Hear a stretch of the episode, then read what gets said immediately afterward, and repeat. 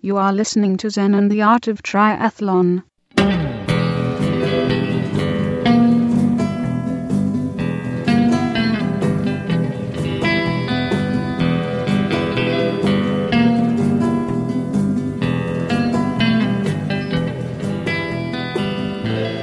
Well, hey there, all you triathlon studs and studettes. This is Coach Brett with another great episode of Zen and the Art of Triathlon.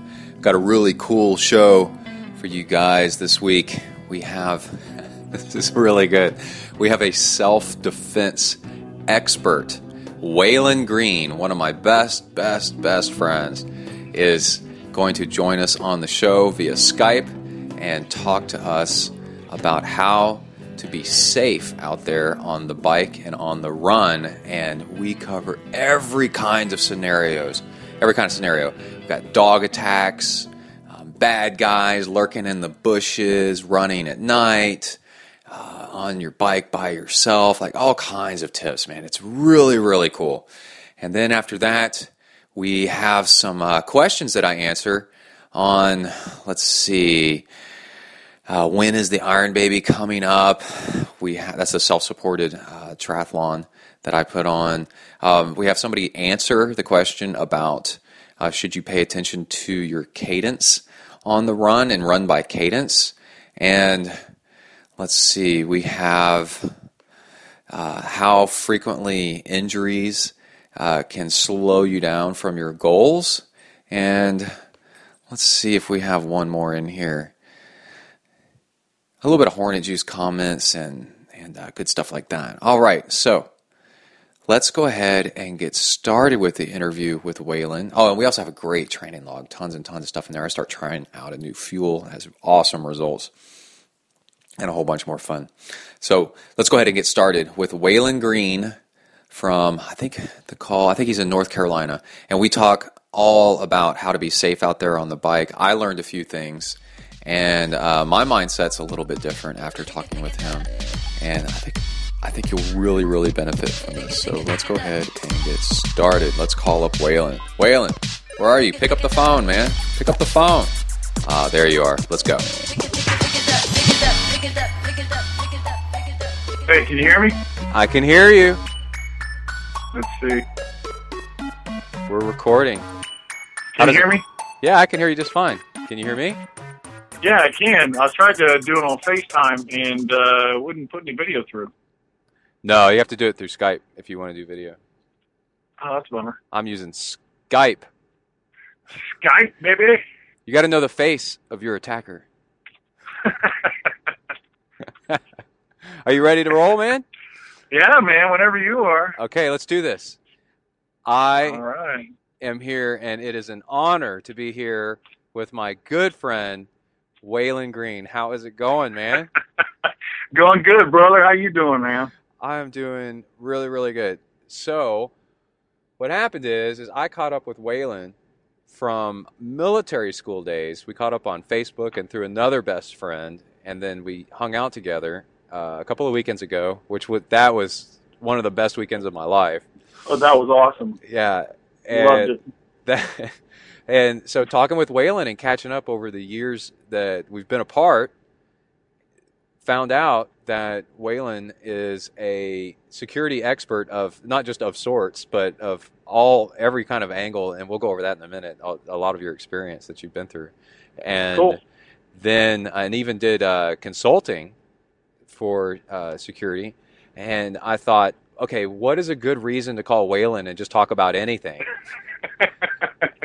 Just share stories. and uh, because I th- seriously, Waylan is one of my best, best, best, best, best friends ever. And any reason to get on the phone and talk with him is great because he lives in North Carolina now, and I live in Texas. So I thought it hit me. I'm like, oh, we should do a podcast interview about brother. uh, personal security for triathletes, and that would include uh, jogging and biking. And so I, I wrote up a long list of questions and sent it to him about a week ago, and um, for him to go through, and of like typical things that can happen to triathletes or joggers and bikers, right? Um, I'm, I don't believe you're any more experienced in preventing uh, shark attacks. So than that than the average person. I, So, I would treat a shark attack the same way as I treat a dog or a person attack. yeah, you know? punch it go, in the nose, Go for the vulnerable areas. That's and it, the man. thumb in the eyes, and punch it in the nose. Yeah, That's right. yeah. Okay, You, so you can do the Patrick Swayze thing and reach in and rip the throat out. You know, that takes training. oh man. Beat them with their own arms. You know. So, The um, sharks don't have arms. That's good. oh, you know what? While you're while you're ta- while we're talking, let's look up what was that? We couldn't remember the name of that Patrick Swayze movie that he was in. Because you were this, Oh, you were this job. You were Patrick Swayze, but uh, you did this for quite a while. Um, Eight eight years. Yep. about Roadhouse is the name of the movie. Roadhouse. You Man, were That's that's that's every bouncer's Bible movie right Yeah. there. okay. So you were the head body uh, bodyguard, the head um, bouncer at a huge club in North Carolina. What city? Yeah, a couple of clubs in uh, Chapel Hill. There there were about three or four clubs that I was working pretty much at the same time. I kind of became a local commodity.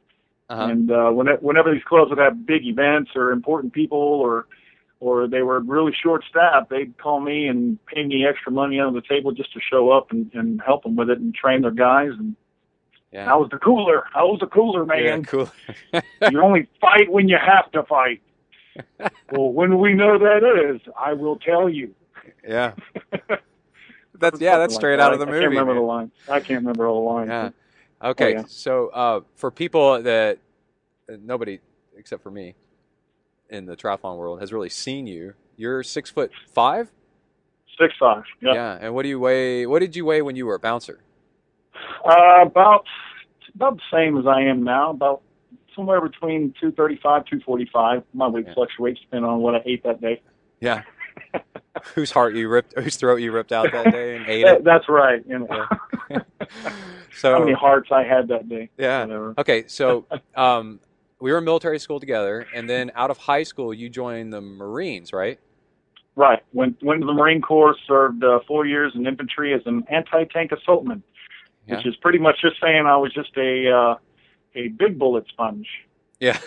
instead of being a small bullet sponge. I was now, a big. did, did they send you off to Afghanistan at this point, or not? No, this was back in early '90s. It was uh, right. I mean, like right after Desert Storm. So I just missed the invasion, and uh, was pretty disappointed with that. That's all I wanted to do, but uh, whatever.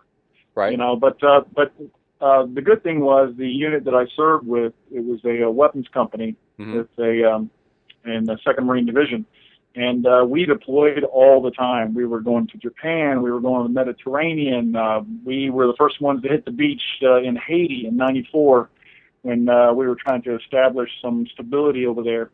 So we got to do some good things, some good training. Uh, did a lot of cross training with Royal British Marines and um, Oh, cool. Spanish Marines, and and did Arctic training in Mount Fuji, Japan, jungle survival training in Okinawa. You know, got to do desert uh, training in 29 Palms, California. So Yeah. got got to really do a lot of great things. Cool. Okay, and then it, was it after that that you were a, a bouncer for for all those years, and then you Yeah, signed up for the know, army? Yeah, well, I after I got out of the Marine Corps, Mhm. um, I wanted to start a family. So I met my wife. I was in the Marine Corps, and, and we've been married ever since. Uh, you know, so we've been together over 20 years now. We've Got twin 10 year old girls. Yeah. But um, but when I got out of the Marine Corps, I just felt real displaced. Uh, it was either be a cop or be a hitman. That's pretty much all the Marines train you to do. Yeah. And uh, I really didn't want to have to look over my shoulder the rest of my life. Although you have to do it no matter which profession you choose. I, I imagine this day and age. Yeah. But um, so I was just going to be a cop. That that's all I was I was training to be. But I had I wanted to be a, a good cop, so I wanted to get my degree first and was doing part time jobs. I was bouncing. I was doing contract security. You know, unarmed contract security, just being that security guard of the old days with the suit. You know, and and uh, walking around doing some corporate security, industrial security kind of stuff. And um, but but I was bouncing uh, Wednesdays through Saturdays for what started out just a couple of years, and and I was making such good money at it. It was all cash under the table, and um, I loved doing it. That was like my social outlet. You know, I mean, that's where I got to talk to people and meet the people, and I, and I really got to exercise, you know, training that I was doing. At the same time, I was also um, I was a Muay Thai instructor, Muay Thai kickboxing instructor, a Kenpo street fighting instructor, and also a boxing coach. Right. So everything I was teaching my students during this time, this was between 1995 and 2000, everything I was teaching my students and learning myself, I could apply, you know, almost nightly, you know, Wednesday through Saturday, Yeah. um, on how to deconflict um, major conflict. So it, Right. it was a challenge. It was a challenge all the time on not just survival, but can I control and manage the situation? And when it got out of control, can I regain control? So it was, just Yeah. became a challenge. Yeah, and uh, people, if people listen to the show a lot, they've heard me mention offhand that I was a bouncer for almost a year, and this is in a call, you know, a one college town, massive university, sixty thousand students, and football game weekends.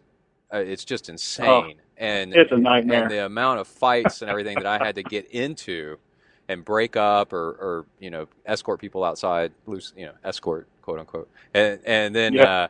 uh, and I can only imagine you were you were telling us that Chapel Hill is home of like three universities or or what Oh yeah, you've got Duke, you've got UNC, you've got Central, you've got State, and Oh, they're all within a 20 mile radius of each other. Yeah. 25 mile radius. yeah and so and uh, during basketball season, during football season, you got all the big, you know, hunky studs that are coming out and yeah want to establish dominance. And wherever Yeah. they go, they want to be the most important person there and yeah ruining other people's time. So you know how difficult that can be. Right, and and my scariest moment was getting into a shoving match with an All-American linebacker.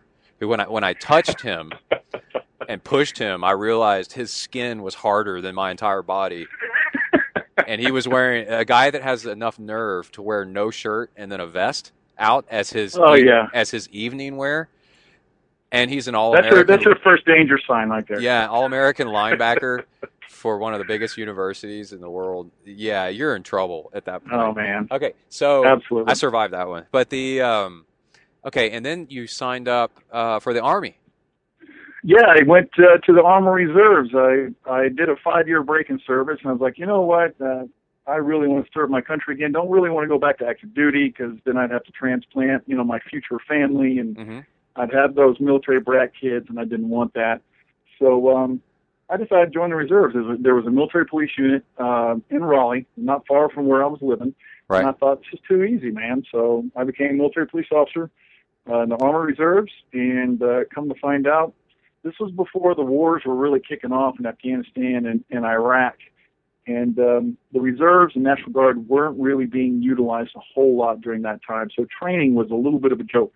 Right. And here I here I came all locked and cocked, you know, prior active duty Marine to this Army Reserve unit, um, who they're you know the first thing they tell me after they see me is like, hey, you need to relax. Yeah, you need to uh, calm settle down. yeah, you need to settle down. The day is going to be at least eight hours long. Uh, no matter how hard we work, it's still going to last eight hours. Yeah. So, uh, but it was hard to get that Marine Corps training out of the head, you know, where it's you know, attention to detail and, and working hard and playing harder kind of deal. All these guys played hard. They also ate hard and exercised little. Yeah. So it was, uh, it was kind of kind of a culture shock. So you did. Uh, I think you said like four tours in Afghanistan. No, no, no, no, no. I did. Um, I only did one tour in Afghanistan. Yeah. Um, I, I just got back last uh, last April. Right. um, where where now I'm in the National Guard, the Army National Guard. I took a break in service after the reserves, and uh, about four years later, five years later, I'm like, you know what? I'm going to go back in, but this time I'm not going to go enlisted. I want to go in as an officer instead of complaining about how things are done. Uh huh. Uh, I'm going to be part of the change. So I got my degree in criminal justice, my four-year degree, my bachelor's, and um, joined the National Guard. was was enlisted for a year, went to OCS, and uh, became a commissioned officer. So I deployed to Afghanistan last year in the Eastern Province as a platoon leader. So I got to lead uh, lead military police soldiers uh, in uh, combat operations. It was pretty cool. Uh, I enjoyed it. It was everything I imagined and as horrible as I could imagine it could be. Right. Um, you know, we all had our trials and tribulations, but this was actually the first time I'd ever deployed with the military and had children. So that was a totally different Yeah. different experience for me. Um, Yeah. Whereas before it was just my wife and I. I'm like, hey, see you when I see. I love you much. All right. If I don't make it back, you know, well, the documents are. Right. You know, not not a huge deal, but having kids and, and having my babies grow up without me for a year was uh, was a challenge. Right. Yeah. That's really hard. Yeah, man. Wow, what do we do now? no, I'm kidding. Okay, so well, again, so catching up with Waylan and getting all this after I'd not seen him for how many years did we figure out it had been since we hung Oh out Oh man, together? since 1989, right? yeah, yeah, man, eighty nine. Actually, no, it was So the very beginning of nineteen ninety. So let's say 25 like- years, right? It was a Yeah, lot to catch there. up on. Okay, so let's. I want to have you on more times too. So because I think you've got some- you need man. I think that what we could do is before we ought to mention to people that um, uh, for them to send in emails and Sure. hit me up on Twitter and more questions and get Waylan back on for for his advice and some Absolutely. uh, tips and stories and uh, get you back on would be really great. So um, awesome. people don't know, but at at uh, Marine Military Academy, where we went to high school, we woke up uh, probably six days a week, at least five days a week, six days a week, and ran probably three or four miles. They had a cycling Yep. team, which I think if I was on it, I would have gotten on my bike and just ridden north as fast as I could. And, um, And we were right by the airport. That you could see those flights coming and going every day. In your Yeah. first year there, you just wish Yeah. you were on those And flights. it's a full on boarding school where they take your clothes away from you when you show up, shave your head, and they All give you boys. all boys, no girls, all military school, all mili- uh, freshly retired uh, Marine Corps. Uh, uh, Drill drill instructors, instructors, gunnery sergeants, sergeant, yeah. master sergeants, And- Vietnam era guys. And they had a swim team and a track team, and so it, it Fencing, explains, boxing. yeah, fencing, boxing. Um, they had a flight school, like all this stuff is just really intense, and it's no surprise that most of us that went to that school ended up being really athletic and and uh, and craving more um, ac- action when we got older. So um, you and I are very typical of the kind of people that that were there and then left there. So let's go over to um, the interview. Here's our our notes. Okay, so let's start with jogging. Cool. So, and let's start with jogging at night. And one of my tips is uh, with the clothing is, um, in contrast to running around a, a combat zone, I I recommend that people wear bright clothes. So I have a black lab, and running with him, I put uh, like a really bright colored uh, uh, uh, handkerchief around his neck, like one of these neon Yeah. green ones, so that cars can see him. And I wear, I make sure I wear a white. Um, I would wear any kind of bright colored running hat. And um, what do you have as far as like uh, at night, as far as clothing and being out running? What would you do? Well, uh, anytime that I'm going to exercise, first of all, you got to talk about avoidance versus ignorance.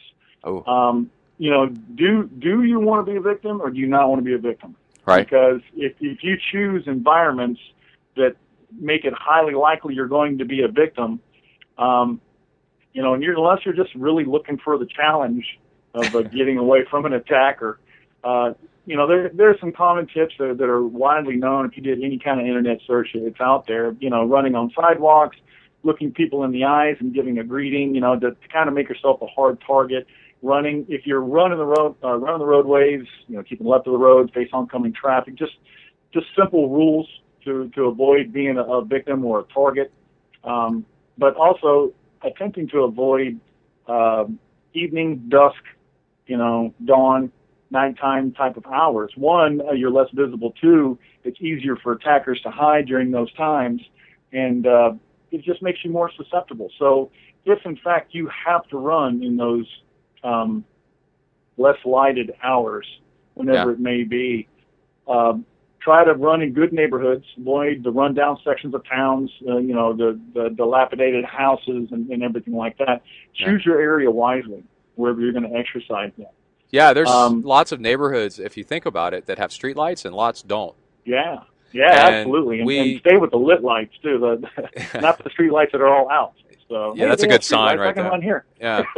um, so we were considering moving to one neighborhood, and then we didn't because there's no streetlights. And I like to run at night, and I want my wife to be able to run at night. I want her to be able to run Right. without being so afraid, you know. And, Right. Uh, okay. So Well, you know, running running with someone else or running with your dog, like you do, is is one of the most popular choices and, a good effective choice. Yeah. Because really, no um, no predator wants a fight. They Right. want someone who's e- who's easy. They can take care of quickly. Whatever they plan on doing, they want to rob you quickly. They want to beat you quickly. They they want to take your money quickly. They want to do it all quickly. They don't want to sit there and tussle.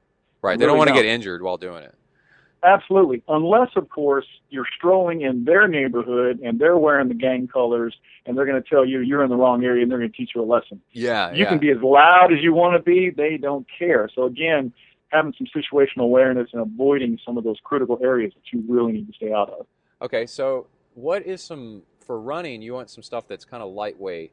What would be some- Absolutely. what would be good gear to take with you if you're running, and not even at night anymore? I'm just talking about at night and during the day. So I, I have on my list uh, a phone. I always run with a phone.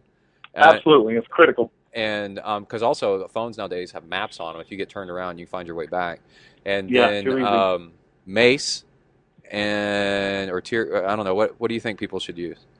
Yeah, OC pepper spray, uh, oleoresin capsicum. It's uh, it's it's a good good defense tool. If you can get the foam, that's the best.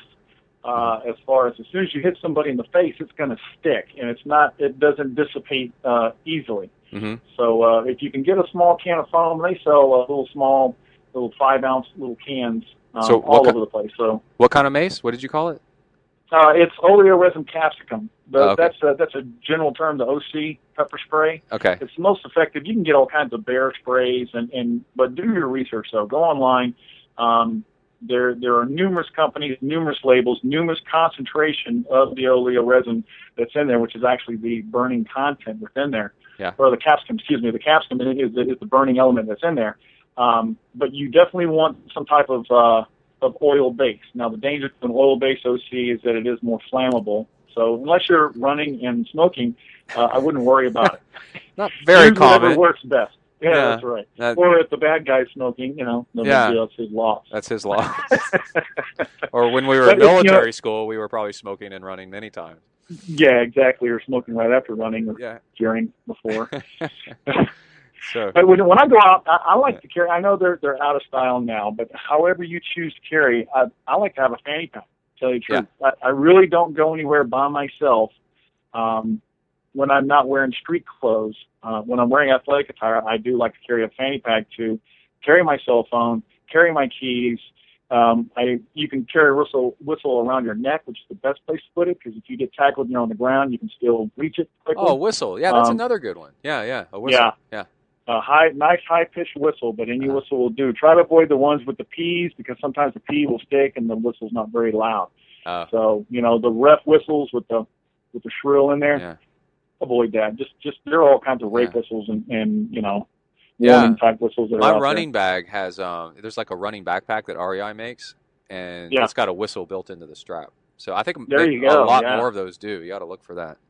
Okay. Absolutely. Now, what about a dog attack? So, um, let me give you an example. There's a street that I like to run down, and I want Kai to run with me down this street. But there's Yeah. a um, a Dalmatian that always wants to run out, and it's pretty aggressive. And you know, my kid's only nine years old. He's like 70 pounds, 80, 80 90 pounds, and this Right. dog could rip him up um, while I'm trying to kick it to get off of him. What are some tips on stopping a dog from attacking me, just preventing it in general, and what to do if it actually gets to me?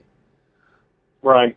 Um, well, first, like we first talked about, the avoidance versus ignorance. Obviously, avoidance is always the best defense. Right. But if you do find yourself in that situation and you do have a dog, um, it depends on the breed and it depends on the, the actual intent uh, of the dog. If Yeah. the dog plans to plans to get you, you're not going to stop it. He's going to get you, but you can reduce the amount of injuries, the severity of the injuries, and you can effectively fight him off if if you're able to stay calm. Now, this is not something easy to train for. This is a mental thing Okay. because as soon as the dog comes at you, you want to panic.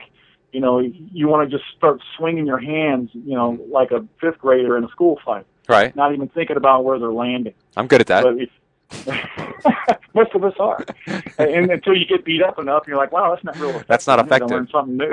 Yeah. I'm tired of my nose and my eyes swelling up and hurting all the time. Um, so, uh, just the same as if, if it was a person attack, you you want to go towards soft, vulnerable tissue. Yeah. The dog is automatically going to want to go for the upper extremities. he's first going to try to go for an arm, something that's that's easy for him to latch onto, uh, which is not a not a big deal. I mean, if if you do get dog bites in your arm, yes, it's going to be extremely painful. It's going to be excruciatingly painful. But the positive side is, you know where the dog's face is now. He he is a he is a target that is no longer moving. Yes, Right. he's tearing through your flesh and ripping some meat open, but you know where his head is. Right. Once you know where his head is and you can walk onto his head, use your free hand, gouging eyeballs, grabbing ears, see if you can remove it from the head. You know, grab grab his his uh, loose jowls, you know, the the gums, the, the the flaps over his teeth, Yeah. and start pulling in the opposite direction, you know, over the top of his face. Oh, you know, and he's going to be struggling and he's going to be shaking and you know trying to to tear a piece off of you. Uh-huh. And I guarantee if you hurt him, he's going to let go, but he's going to attack again, most likely if he's a very aggressive breed. So Okay. get ready for a fight. Um, make lots of noise, scream, make yourself a large target. Um, you know, hold your hands out. You know, don't back down. If you try to turn and run, he's going to run you down, and then he's got you from behind, and there's not much defense about that Yeah. uh, from that. So um, face face your attacker, and uh, you've got your weapons in front, and to protect your vulnerable areas. Protect your neck. Use use the bones in your forearms to Uh-huh. protect your neck, your groin, your, uh, your you know your carotid artery in your neck, your femoral artery and your thighs. Protect those with at all costs. Lose a finger, lose a hand. Do not let that dog penetrate those areas because by the time EMS comes, hopefully you haven't bled out Right. and that's that's the biggest fear. If he rips your arms up, you're going to have some severe bleeding, but it should be slow enough that hopefully you'll get medical attention if you're in a populated area. Again, avoiding those desolated areas. So what are the what are the arteries again? The neck, the th- inner thigh. Yep, the the carotid artery in the neck Yeah. and uh, the the femoral artery in the thigh, the upper thigh on the inside. Right. If anything lacerates those areas, then You're you toast. could you Yeah. could easily bleed out within a good two and a half minutes. Yeah. You're dead, Okay. and you don't want to do that. so one thing that I've done and it worked really well when I think about it, I should make it more of a habit. Is I have a bamboo stick that I run with when I run, Absolutely. and that Yep. thing worked really well. And um, I popped a dog on the on the face to get him this that Dalmatian. Now that I think about it, I popped him on the nose, and boy, every time now that he comes after me, he stops. And, and There you go. And he doesn't go follow through anymore. After I, I didn't want to pop him on the nose, but I had to at some point. And then, Yeah, um, Absolutely. okay, so one time I got surrounded by three dogs that were. Ooh, that's not good. So what what should I just keep spinning around, or do I do I when one of them goes after me, do I do one at a time? Uh, attack one. Find out which one is is the most dominant, and Uh-huh. uh, attack that one. And it's it's really a pack mentality. If you attack the leader, um, in some situations, I'm not saying this is going to be ideal for all situations because usually the alpha dog is going to be the strongest and the meanest. Yeah. and and your biggest foe. Yeah. So, but if you find yourself cornered and there's no place to go except through the dogs, or they have you surrounded, Yeah. and it's getting critical. Um, another thing I pack in my bag is a pocket knife Yeah. a pocket knife, pepper spray. If you got pepper spray in one hand, pocket knife in the other, then you're stabbing and jabbing and spraying. And uh, I guarantee you, if you can if you can reach out and touch them before they can touch you, then then you're an animal they don't want to mess with. Yeah. All right. I, I know this doesn't sound positive, but I mean this really does happen. It happens a lot. Okay. Yeah, absolutely. Um, let's say let's move from uh, from to a different animal, and so now we're going to talk about humans, and Right. we're going to do like stalker versus attacker. So stalker, Right. like you're running along and you think somebody, and you said this at the beginning of our conversation. I want to touch on this in a second. Uh, that I thought was really really smart. You said uh, make eye contact, like you acknowledge peop- with people that you're here, right? Or that you see absolutely. things. So, like, say I see somebody in the, I think there's somebody in the bushes, kind of trailing me. Do I yell, "Hey, I see you," or something like that, or or what? What do I do? No, no. A, a lot of times, attackers and, and and predators in general, they they want to blend in. Yeah. They don't want you to be able to easily identify them or identify them as a threat. So Right. they may even come up to you, hey, what time is it? Hey, you know, do you Oh, smoke? yeah. Hey, can I get some change? Yeah. They may confront you. Yeah. But if if you're someone that walks with their head head up or runs, you know, or bikes with their head up, full situational awareness, and you see someone who's got eye lock with you, avoid them. You know, first of all, maintain eye contact and, and change your direction. Yeah. Not completely opposite where they're behind you, but where where it would be more effort for them to keep up with you. Now, if they start going into a little gait, you know, depends on your own abilities, your capabilities, and, and what defensive tools you brought with you. You know, it's going to Yeah. determine your your response. But yeah, making direct eye contact, um, speaking to them. You see someone in the bushes. Hey, how's it going? What's you know, you okay? If you need any help back there, you know, take an affirmative stance. You know, a strong stance. Control the And let them situation. know Yeah. exactly. If Yeah. you maintain control, then then you take that power away from them. They want to be in control. They want to have the element of surprise, and when you take that all away from them, then you're you're a harder target. Uh, now, if they're specifically targeting you, like some kind of stalker, then you let them know you see them. Right. You know, hey, why why do you keep showing up? Why am I always seeing you? Now, if you go to a running park and it's the same person exercising all the time, you don't want to be saying that to everybody who's always there. They're like, man, this person's a wacko. I'm just you know exercise here all the time. Yeah. But um, but if you really think you're being stalked and someone's you know intentionally tracking you, then um, you know make eye contact. Show you know even if you're not a Type A person, pretend like you're one. This is where your acting skills can really come into play and really save your life. You know? Right. Like not not coming across as aggressive.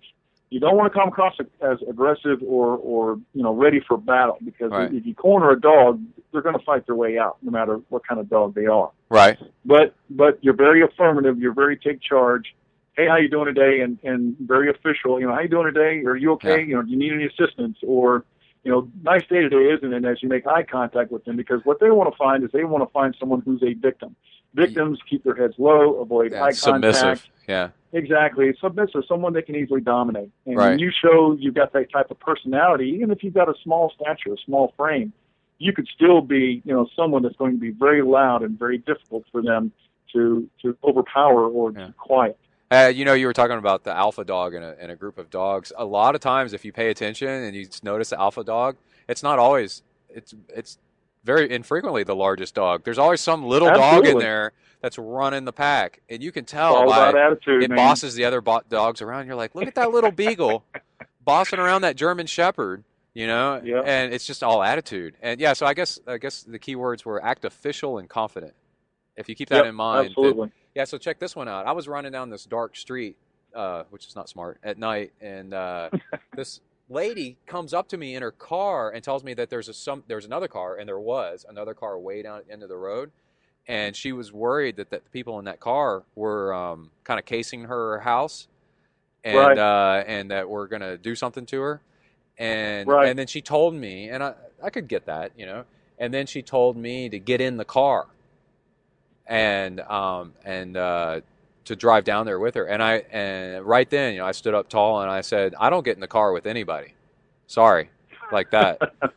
you know. And I said, and then I Yeah. pulled out my phone, right, because I had my phone on me, and I said, "Do you want me to call 911?" There you go. And she said, "Well, no." And I said, "Well, okay then." And I said, "I'll stand here for a while to make sure you're okay, but then I got to go." Like that. And I think Yeah. I I think in that situation I handled that one really well. Absolutely, man. You Yeah. you did the exact right thing, and and the thing is, people assume that most criminals or, or majority of criminals are really, you know, they're dim, they're not very bright, and Mhm. they have no tactics. When in all actuality, I'd say probably half the criminals that are operating do this as a living or as a thrill, and they've gotten really good at it. They know how Right. to pull at your heartstrings. They know how to Yeah. tell you the right thing. They come across as that all-American, you know, stand-up citizen Yeah. you know, hey, I, I need your help with this issue, you know, or something like that. And you always want to be that helpful person. You Yeah. want to be that helpful citizen, and that's what they pray Yeah. upon. There could be somebody in the back seat of that car, and as soon as I get in the front seat, they grab me from behind, choke me out, take Oh, my wallet, t- take me and drop me off in a ditch somewhere. So I don't know. Absolutely, man. Absolutely. Oh, all you right. did the right thing. Okay, so let's say now we got an actual real attacker, and let's do uh, from behind versus from ahead. So let's say I'm, I'm running along and somebody comes up in front of me and says, "Hey, uh, I know now that they're an attacker, right? So they've Right. they've gotten within some kind of distance of me. Um, like say the stalker goes actually to in my face, and now is like uh, trying to do something to me.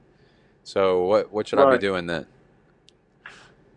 Well, if you've got someone who's who's presented themselves as a definite threat, Right. um, it, it's going to be circumstantial. There- There's no, you know, silver bullet that can take care of all situations. But in Uh-huh. your situation, someone has presented themselves as a definite threat uh, in front of you, and you know, if they don't have a weapon, if they're just, you know, open hands, free hands, Mhm. um, you've got to make a choice: fight or flight.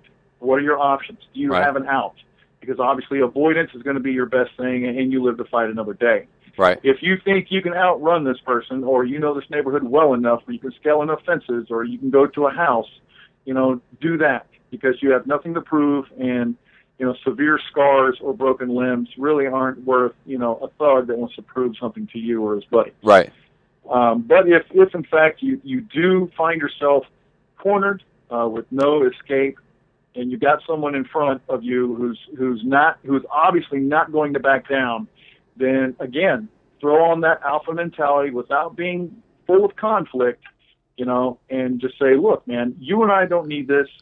You know, you seem you're this kind of person. I'm this kind of person. I don't have any money on me. I don't have anything uh, that's of value. So you doing this to me really serves no purpose.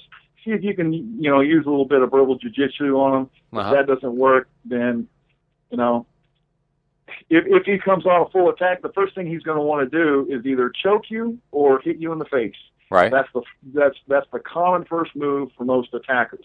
They either want to get you in a chokehold from behind, or they want to punch you in the face because they want that knockout punch. So now that you know what their targets are, it's going to be up to you to either train yourself to defend against those moves, which is always a smart thing. Okay. If you want to be a, a good citizen who can protect themselves and others, take training, take martial arts training, take self-defense training, learn the box, learn some type of skill because Right. it will one day probably save your life or someone else's.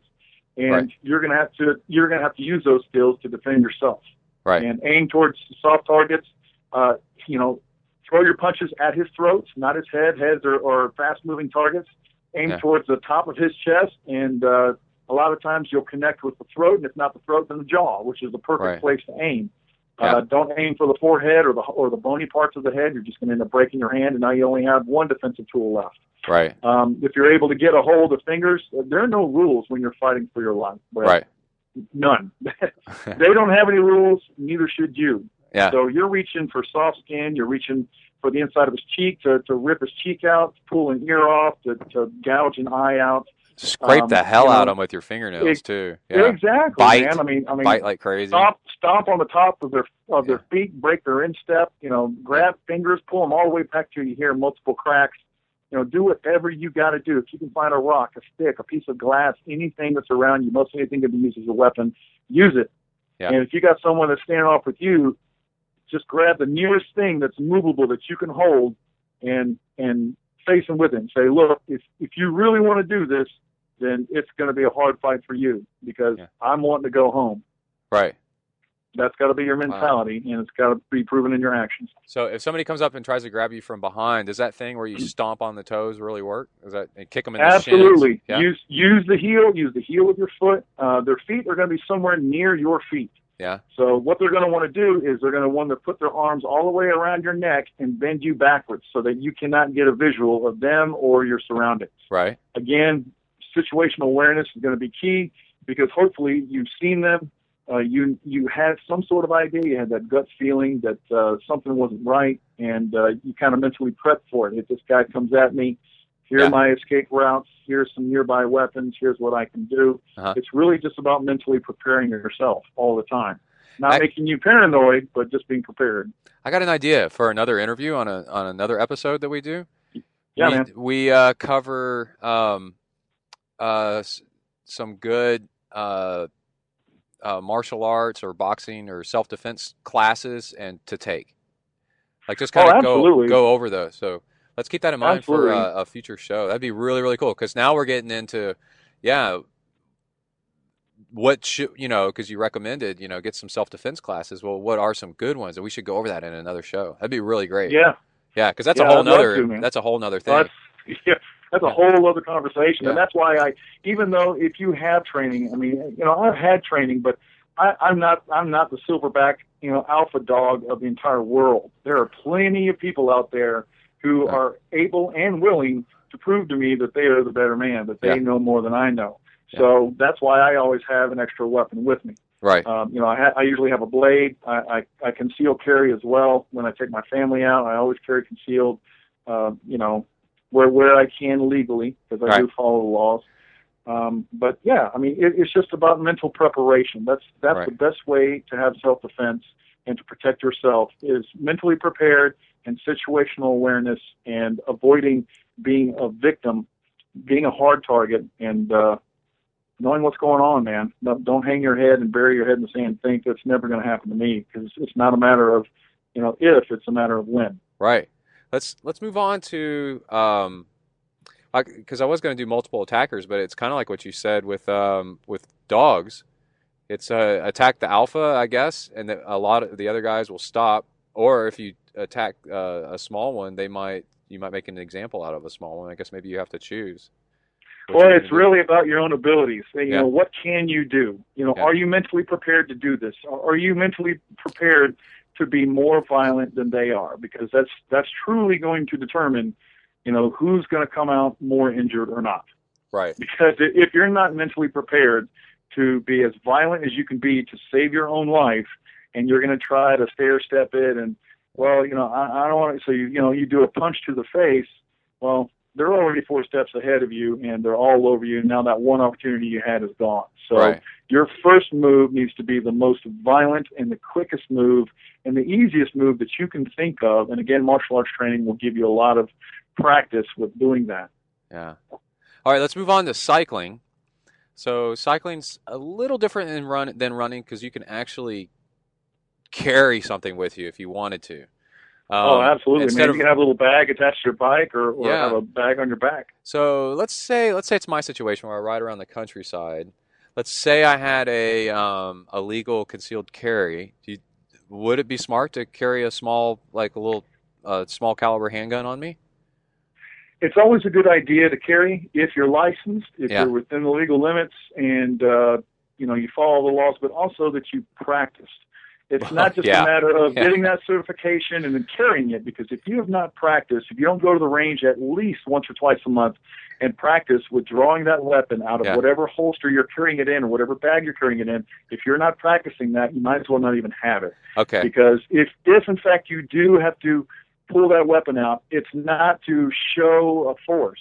It is Right. to use. It's to you know, use. The, the, Yeah. The, yeah, the only time you're to draw that weapon is to use it. And when you're drawing it, that means you've got fractions of seconds to get that first round off, Right. or it's a it's a going to be a, a life taking experience on your end Yeah. uh, with, with your life being taken. So Yeah. it's life or death. I, I've got a good story about this. So one time we're riding out in the middle of the countryside, and um, some dogs started chasing us on bikes. And uh, people are always amazed when I talk about how much this happens in Texas. But if you if you're from the South, in general, maybe, but I know in Texas that we've got a problem with dogs uh, running, Right. running after people and chasing you on the bike.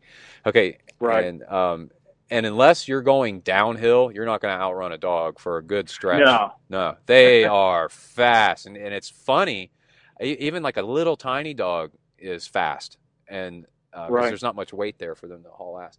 Okay, so we uh we're we were going around a corner with these dogs chasing us, and then a guy's tire, um, I think he wrecked because of the um because one of the dogs got in front of him, which is a whole nother. Right. I, I need to cover that in another show. Well, I guess I'll say right now um, a dog comes at you, one thing you can do, this is what fighter pilots do. You can actually swerve at the enemy to make them to momentarily divert course. So a dog comes running at you and it's coming out of the, the ditch, out of the right of way at you. You can actually Absolutely. swerve your bike at it and yell, and it'll make it pause just for a second and jump back, and also know that you're not something to be messed with as easily as it thought it was and thought it could do and it'll actually give you time, a, a gap to uh, to get away, um, and then uh, one thing, another thing that you can do. This is all. This all comes from dogfighting classes, uh, like fighter pilot stuff. Is Right. you ride in a tight group until the dogs get right on you, and then you split into like three or four, and then they don't know what to do. They don't know who to chase. And while yeah. yeah, and then you uh, you can also lead with a diversion guy, and you're a really really fast guy that is not worried about the dogs. He, you know that he can outrun it, out outrun the the mean dogs in this one area that you know you're about to come upon. You send Yep. him up ahead of the pack, and he actually gets a kick out of like trying to outsprint the dogs. It's a good it's a good It's a challenge. Yeah, it's a challenge for him. He's fine. Now those dogs are tired, and they will. And then as the rest of the pack with the slower cyclist comes rolling through, um, those dogs you'll see them. They're just standing in the road or off to the side of the road, panting, trying to catch their breath, and they've got no energy left to try to chase you. It, these things all work like really well. That that makes total sense, man. Yeah. I mean, it's that it is that pack mentality, and it's you know, uh, you turn the tables from being a victim into an attacker.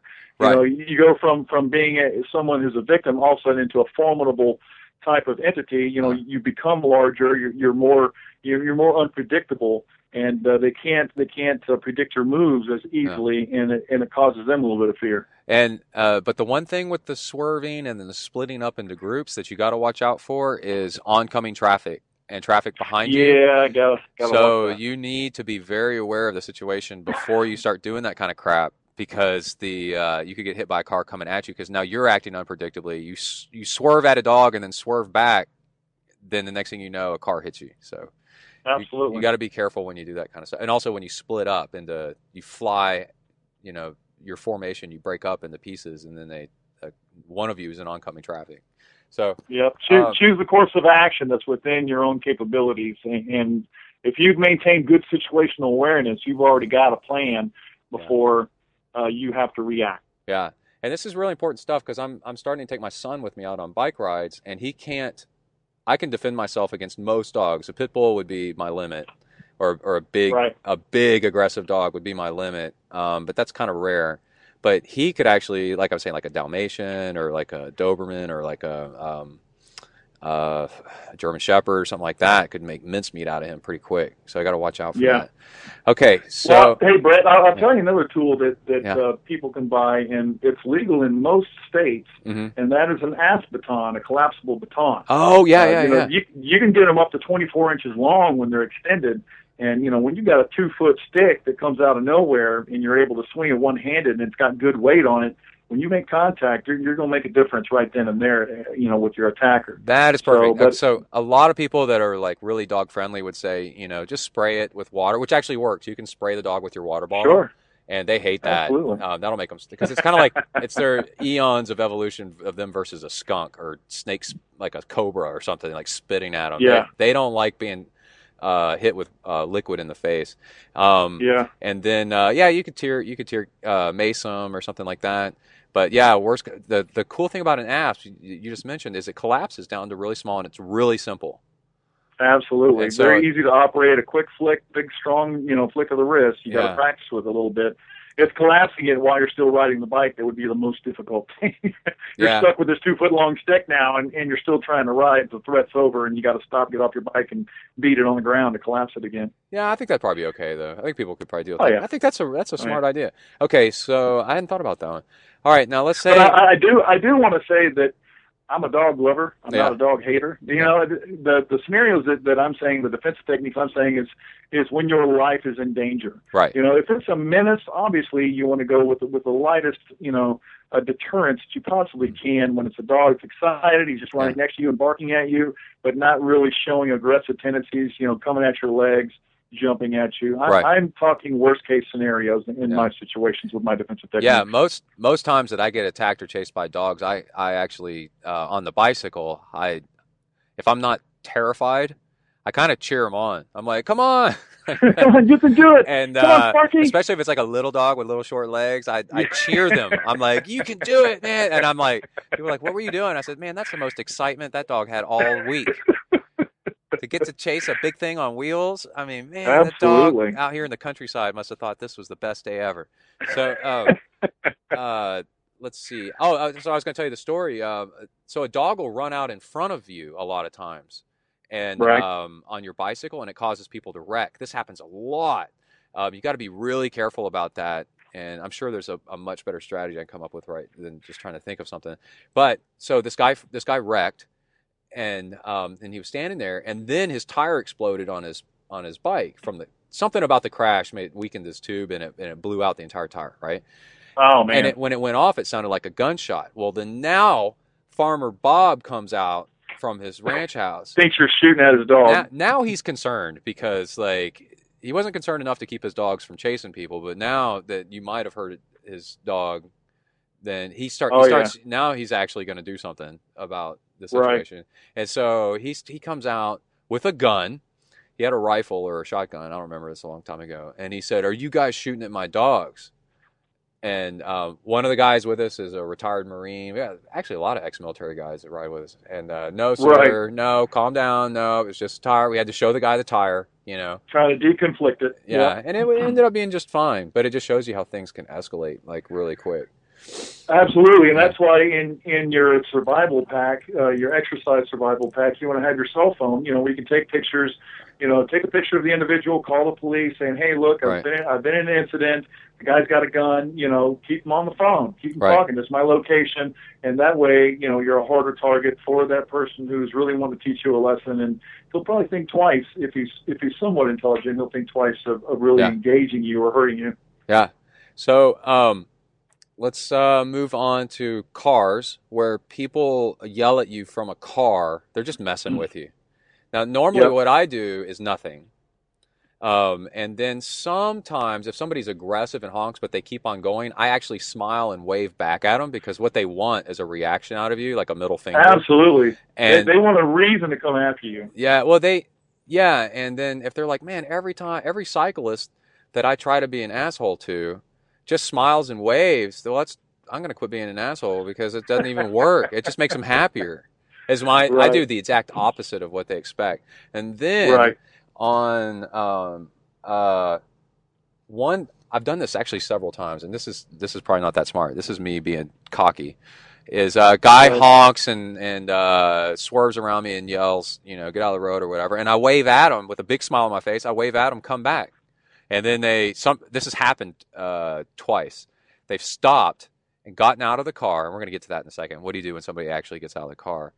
And by the time they've stopped, because I'm in control of the situation now, because I've asked them to stop, I've stopped Right. and I've pulled out my phone and I've dialed nine and one, and also uh, I've got my camera on them and I've taken I'm taking photos as they come out of the car and they start talking trash as they come out of the car. What's your problem, man? You know, like you want some of this or whatever. And I go, no, just hold still for a second. I'm taking your photo, so I've got it, and uh, I'm calling the cops that you're trying to run cyclists off the road. And the Right. two the two times that I've done that, they've got back in their car and peeled out and taken off because they um and and that's I don't think that's actually smart because I'm creating a situation when I shouldn't. And I'm trying to teach well, them you, a you are escalating it a, a little bit, but you know, you you did do some things right, such as you know Yeah. not being a victim, Yeah. and and when confronted with that situation, you know, really meeting it head on with with a alpha dog type mentality without being too confrontational. Yeah, I think in a way though, now that now that I think about it, I'm trying to teach them a lesson, and that's not the. I shouldn't be out there. You shouldn't be out there doing mm-hmm. vigilante justice on on people out there. That's no, not, because if they're going to do it, they really don't care Yeah. if it's wrong. Because if they've done it, they've obviously made the conscious decision to do it. And you telling them it's wrong isn't going to convince them otherwise. yeah, they're It's not going let the cause it dude in to spandex about uh, whether what's wrong or Yeah, right. Okay, so and, and and everybody needs to keep in mind that when it comes to a game of chicken between you and a car, the car always wins. oh so yeah, and unfortunately, no matter how much of a Type A personality you have or how Yeah. much ability you got, yeah, you're on a bike. yeah. You know, understand what the situation is and, treat it for what it is. And Is it worth losing your life over or being severely injured? If it's not, which Yeah. most of the times it is not, you know, avoidance. Just And- just get out of the area. Every every video where I've seen this happen on the internet. Okay, on a bicycle, we talked about you can carry an asp. The driver goes back to the car and gets either And a, get something bigger. a tire iron or yeah, a baseball gun. bat or a gun. Yeah, and so yeah, Yeah. it's very it's not very smart. But we did identify the smart thing is if they do pull over, don't do what I do and invite them to pull over. hey, can you please kick my butt? Yeah. It's been a long time. let's have a I let's forgot what it have felt a like. fist fight. But um, uh, in uh, if they do pull over, start pull out your pull out your camera, your smartphone right then. Take photos, and then if they ask you what you're doing, say and and warn. I guess warn them as they're getting out of the car. I, that's actually the smartest thing I would bet is as they're getting out of the car and coming at you, you yell out, "I'm dialing 911 right now." What about that? That sounds kind of smart. Yeah, I mean, again, you know, use your environment to your advantage. Yeah. I wouldn't stand. In, I wouldn't stay in one place. You are on a bike. Uh, Yeah, You do get have the the bike. ability to Yeah. to. No, no, no, no. Stay on the bike Oh. and go away.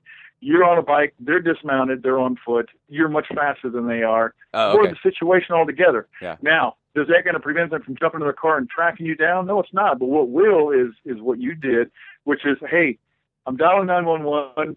You know, whether or not you truly take a picture, I would I would try to take a couple of pictures of the situation and then you know put your phone up to your ear like you're really talking to the police. Yeah. You know, as you're pedaling away in the, in a different direction where Yeah. it would be more difficult for them to get to you. Yeah, don't be messing with Instagram and putting filters on your pictures and stuff. Yeah, exactly. It's not a Facebook moment. This is a time to go ahead and leave the area Yeah. and, and be thankful that you can make it back home. Yeah.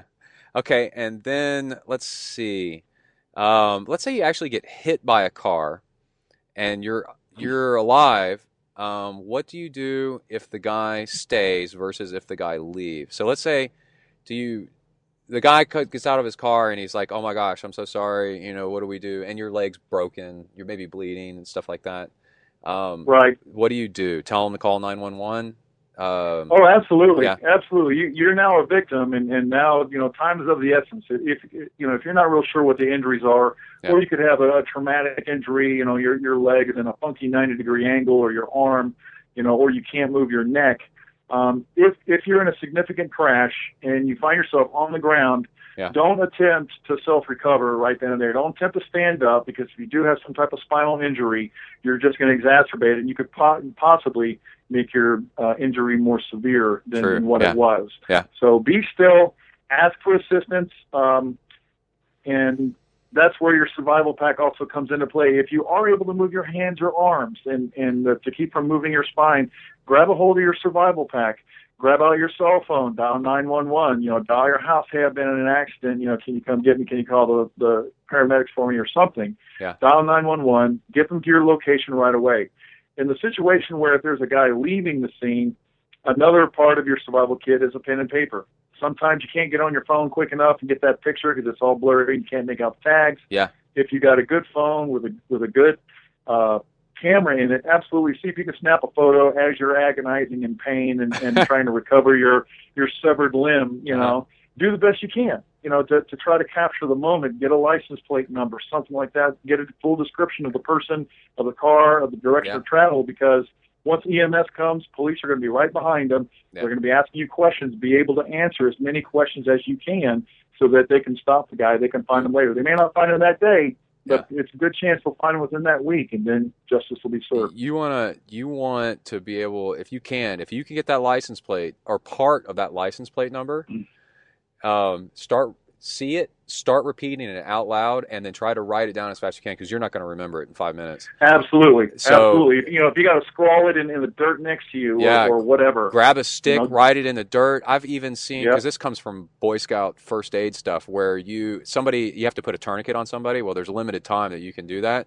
You write on their forehead with a permanent marker or uh, any kind Yep. of whatever the time that you put that on. So when when uh, paramedics show up, they know what time it was when that was put on. And Yep. um, I'm thinking you could even if you got blood laying around, you could write on your own arm or on the pavement with your blood part of that license plate number. I know that sounds sick, Absolutely. but that's what well, you no, need that's to do. true. You, you do what you can, man. You, you do what you can to document the scene because you may be close to blacking out to where you're not able to communicate with anybody. Yeah. But if they see something written next to you, the paramedics are going to take note of it. They're going to write it in their notes, and if the cops show up, the cops can take note of it and be like, "What was this about? Was some numbers, some letters? Yeah. What was that about?" You know, Yeah. and then you can later describe it to them. I'm And uh, I'm laughing at kinda help with myself, but like how horrible this is. Like like the the paramedics show up and there's a guy that's passed out, but he's dragged his body in the it, with blood on the pavement. he's, he uses his whole body as a yeah. big ink stick. You know, Yeah. just Both drawing legs big are letters and numbers. Both legs are broken and compound fractures, but he's dragged himself into the letters like T Z three nine seven four. Yeah, He's like, I'm running out of ink, and he's squeezing his thigh, trying to get Yeah. some more to come out of the opening. You know, yeah, yeah, yeah. They're like, Oh no, you need your blood, you moron. But no, the, the stick in the dirt or your finger in the dirt is actually pretty. yeah, smart. absolutely. Yeah, cool. Okay, so I think we've covered enough for today. How do you feel? Feel good, brother. How do you feel? I feel good, man. This was fun. Had a good time, man. All right. Okay. Well, we're going to pretend like we're hanging up, and I'm going to stay on the phone with Waylan, and y'all will have to wait till another episode to catch up with my good buddy, man. So, um, what city do you live in? In, in uh, you don't have to give away your city. Well, I, I live in the tri- I live in the Triangle in North Carolina. Okay, yeah, I've been there. Okay, somewhere in the triangle, Waylan lurks Yeah, in an undisclosed location. in this compound. That's awesome, right. man. Okay, stay on. All right. Yeah, man, not a problem, brother. It was, it was a pleasure talking with everybody, and I look forward to getting any kind of feedback or comments or, or questions that I can ask if anybody's got any. All right, super cool. Thank you, Waylan, and we might have him on the show again sometime. He he's emailed me and said, "Hey, when when is that going to air, man?" He's excited to hear himself, and uh, he really is an all-American badass. This guy is awesome, and I'm super stoked to be in touch with him again. And he's really an all-around great guy. All right, that interview was brought to us by Amrita Health Foods. So you hear tons and tons and tons of people talking about Amrita bars. Amrita, Amrita, Amrita. Not like John Hirsch says, Amarita. It's Amrita, A M R I T A. Healthfoods.com. A M R I T A. Amrita healthfoods.com. If you go there and you use the discount code ZEN, all caps, you can get 15% off a ton of their stuff. Maybe all of it. I'm, I'm not sure. I haven't tried to buy everything on their site, but they have not only uh, the the uh, date bars that are nut allergen free and just incredible. So many people love them. They're fantastic. There's fat mixed in there with like chia seeds and seeds and all kinds of good stuff. That um, they also have. Uh, uh, uh, workout and racing kits, which look really good. The Amrita logo is beautiful, and you wear this, and people who know what- what Amrita is will immediately single you out and come over and start talking to you and go, "You're awesome too! Wow, I love being awesome. Let's all be awesome together." So you see somebody in Amrita, they look good, and uh, you can feel good on the inside by getting some of these Amrita bars yourself. I eat uh, one or two a day, maybe, and it's just such clean, good energy. Okay. AmritaHealthFoods.com, 15% off. Let's answer some questions. We have uh, donations and Hornet Juice stuff. So, Ken Prasuti emailed me, I think. I think it's this is an email. I don't know. I collect all this stuff and throw it into a big show log and I read it. So uh, he says, I'm a bit behind on my listening or I would have posted sooner. I wanted to chime in on the cadence question that a listener sent in from the perspective of a Chi running coach. So, Ken here is a Chi running coach. This is nice. This is the beauty of the interwebs right here. If you take a look at the greatest runners in the world, they'll tend to have the same cadence at the beginning of their race as they do at the end, regardless of speed. The reason is, comma, with good form, runners move faster by leaning their bodies further out. Maybe he means further forward. Is that what out means? This increases their stride length so they can cover a greater distance at the same cadence. All right, so if you keep the same beat, or like Matthew McConaughey at the beginning of The Wolf of Wall Street, starts hitting his chest like that. And remember how weird that was in the movie when he was doing that? And whatever he was singing, man, it was weird. Okay, anyway, so, um, well, then how do you go faster at the same beat? Right? Well, the way you go faster is you increase your stride length, so it's more distance per beat. How do you increase your distance? You lean more forward and lift your leg up more, and then that's more distance. I've improved my pace. Oh, wait. This increases their stride length so they can cover a greater distance at the same cadence with less effort than if you tried to speed up the cadence. I've improved my pace by focusing on form and running with a metronome to keep my cadence steady. Okay, so a point here, this is Brett now speaking, is you can uh, listen to soundtracks. I think there's probably apps and stuff like that that'll be at a good beat. And I know I've gotten a lot faster biking by upping my cadence and getting used to a faster cadence. I'm going to keep snapping here while we read this. Anyway, do you ever have type, typing class and you had to type to a cadence and they would do a slow cadence, and you would type really slow, right? Hitting a keystroke every beat, and every week they would speed it up just a little bit more. It's a great way to teach people typing. Anyway, I don't want to go on and on, but I would definitely encourage anyone who runs to check out some of the Chi running materials out there. Thanks and love the show. Again, that's Ken Prusetti, and he's a Chi running coach. Maybe you ought to check him out. Okay, we've got donations from Dwayne Morin. Morin. Morin. Jonathan Fisher, Vince Hancock, he's new. Miko Nyman, or Neiman, but probably Nyman. And then we've got an email from Julie from Down Under. Let me open this up. I'm also trying to figure out how to get all this stuff that I'm reading to you on the show as show notes. It'd be pretty cool. Uh, after listening to every podcast of yours, yeah, yours. Uh, since number 500, I made up that number.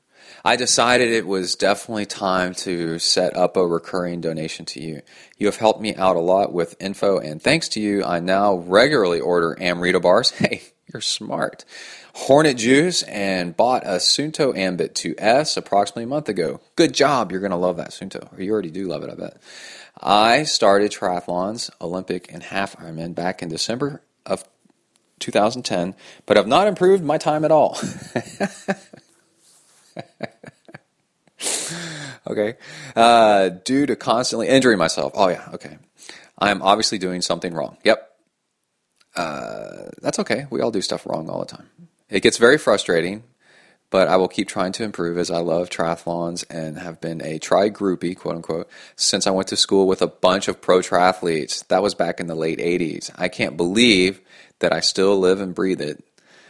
Uh, I can tell you why you still live and breathe it because triathlon is good injury prevention versus a single sport. Because your leg starts to hurt running, well, then you just bike and uh, uh, uh, uh, swim for a while and let your leg heal. And then you go back to running, you're probably faster than you were because you took some time off running. Uh, reading every possible magazine about triathlons that I can get my hands on. If I could live my own life over, I would love to be a professional triathlete. You and me both, if it paid enough. Uh, however, I guess I'd have to be like the world's best professional triathlete. Then it would pay enough, and then I'd be happy. Uh, however, back to reality. I have my next Olympic. I guess she says OL. Maybe in maybe in Australia, OL means Olympic. Uh, triathlon. It's OLY up here. In Noosa in early November, this is my A race for the year, so I hope everything goes according to plan. Don't hope, make a plan and stick to it. Got that, Julie? All right. Hope is not an option. Uh, as Suunto says, replace luck with numbers in their case. Uh, I'll send you a question from time to time and continue to enjoy listening to your podcast. Cheers, Julie Moody. Thanks, Julie. That was a really nice email. Oh, I got an email from some somebody uh, earlier this week, and I sent it to my parents, and Emily sent it to her parents. Like, look how Brett is making a difference in the world. Because somebody said um, uh, that um, I really, really made a big impact in their life. That was a really great email, by the way. You know who you are. Dwayne Morin. Oh, we already did that. Jonathan Fisher, Vince Hancock. Oh, we already did these. Okay. Uh, John Burns. So John Burns ordered Hornet Juice, and when I, uh, and we'll get to the Hornet juice in a minute, but when I get a Hornet juice order, I send you a personal email. I hand type it every single time. I tried doing some copying and pasting for a while, and I didn't trust it. So I actually hand, even though a lot of times it's the exact same email, I hand write it every time, and I put your name in there, and then I also say how is it going, where you are, and I list out where you are. And uh, so I sent Hornet Juice to Tokyo earlier this week, and um, I almost said, How's it going in Queensland, Australia? When I was wrong, it was Melbourne, Australia and um, and sent some to Puerto Rico uh, today. So um, you always get a hand mail, a handwritten email, hand typed email uh, from me when you get your when you order your Hornet juice. So um, order some Hornet juice, and the postage is really cool too. We'll get to what Hornet juice is in a minute. Let's see. Things are good up here. Had a break from the heat this morning and rode for three hours at mostly MAF level, averaging 16 plus miles per hour. That's pretty good. Only 41 hours of recovery time for that ride compared to 120 for my Hotter than Hell ride last weekend. That's a ride, I think Hotter than Hell's around Waco. And it's 100 miles. I guess maybe you can do different distances, but it is a son of a bitch. And it's, uh, God, it's, you know, August here.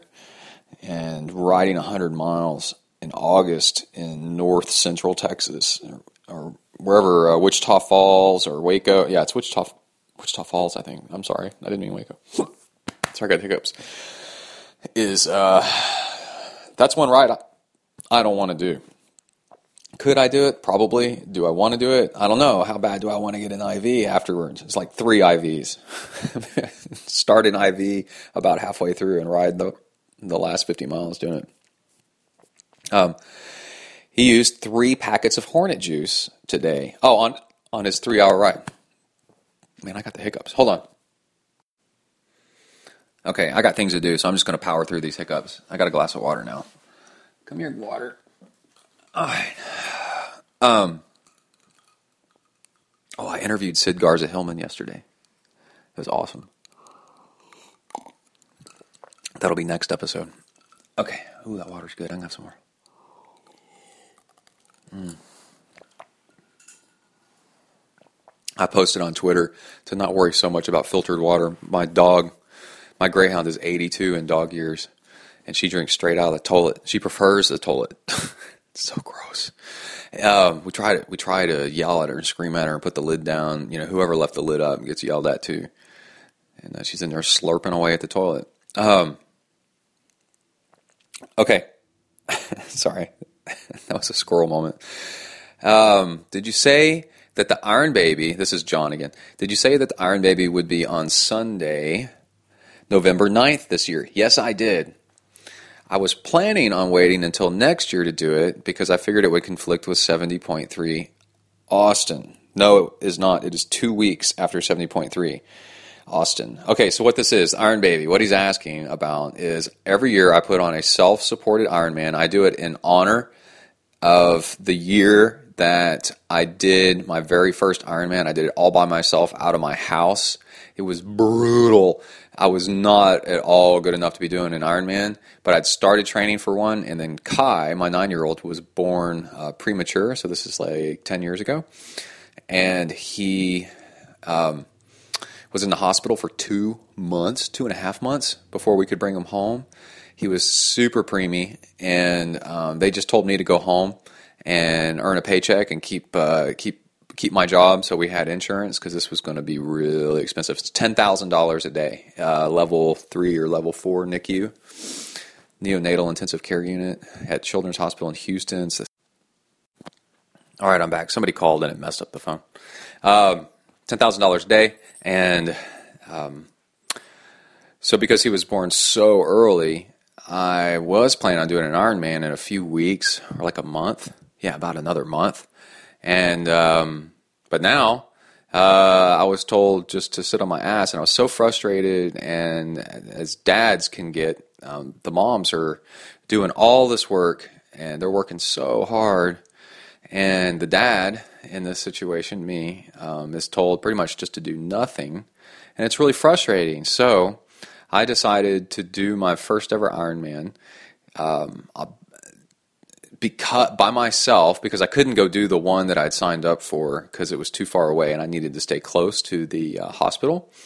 And um, but I just decided on a Saturday to go do the Ironman myself uh, to show that if the hospital or the doctors or the nurses would actually give me something to do, and if I could if I could try, this is how hard I would I would try. I would try to nearly kill myself for my own son um, if given the opportunity. Um, and I did it out of pure uh, love and frustration and show of heart and um, how uh, and respect. One thing that keeps coming to mind. It's hard to explain. Um, Kai, you know, even though he was just born, was trying his hardest. You could tell, you know, he was just breathing and metabolizing and uh, and just existing was a miracle. That how hard he was trying, how life, you know, was trying to make it.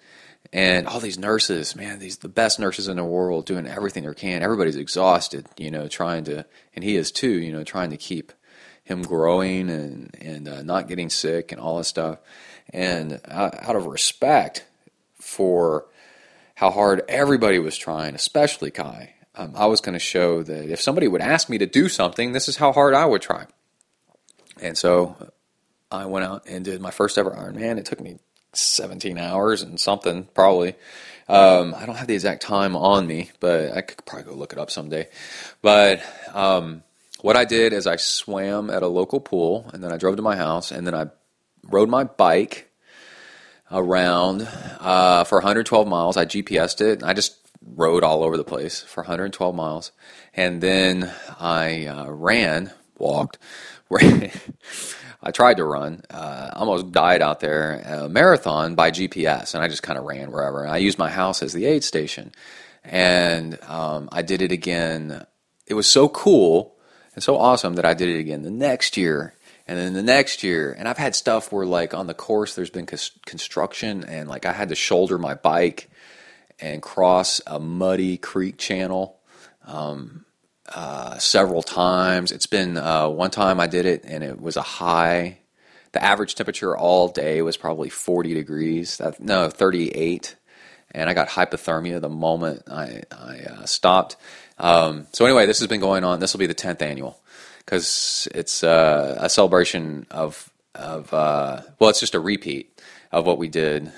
Um, and we raise money for March of Dimes and uh, anybody can participate. Just gotta um, there's no entry fee, but uh, try to raise some money for March of Dimes, and and that's cool. Whatever you can, and um, and then we raise money the entire way. March of Dimes is a kids uh, preemie, a lot of preemie stuff, which Kai was, so it works out. Um, uh, fund, and the thing is, is the Iron Baby is up to an Ironman distance. So I guess you could go longer if you want, and it's uh, but the swim you can do as much of the swim as you want. You can do as much of the bike as you want, and you can do as much of the run as you want. As you want. So we have lots of people do a half Ironman.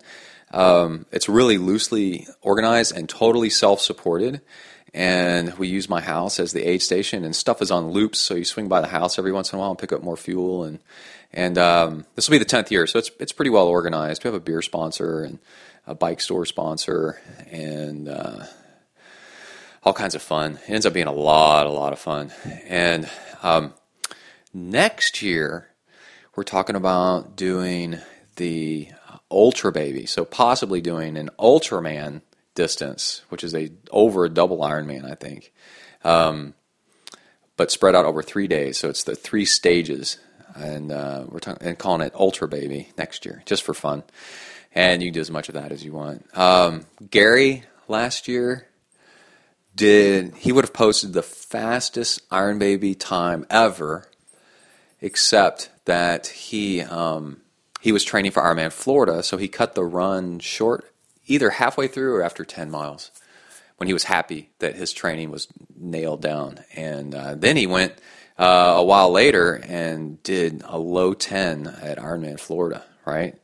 Um, uh, I think Brian Boom. Uh, Brian Broad, Tri Boomer, has done the full Iron Baby. Morgan came year before last or last year and did the full Iron Baby. So there's been a few of us that have finished the entire Iron Baby, but tons of people have done Olympic distance, um, the swim and the bike and not the run, uh, half Ironman distance. You know, so it's all it's all kinds of stuff.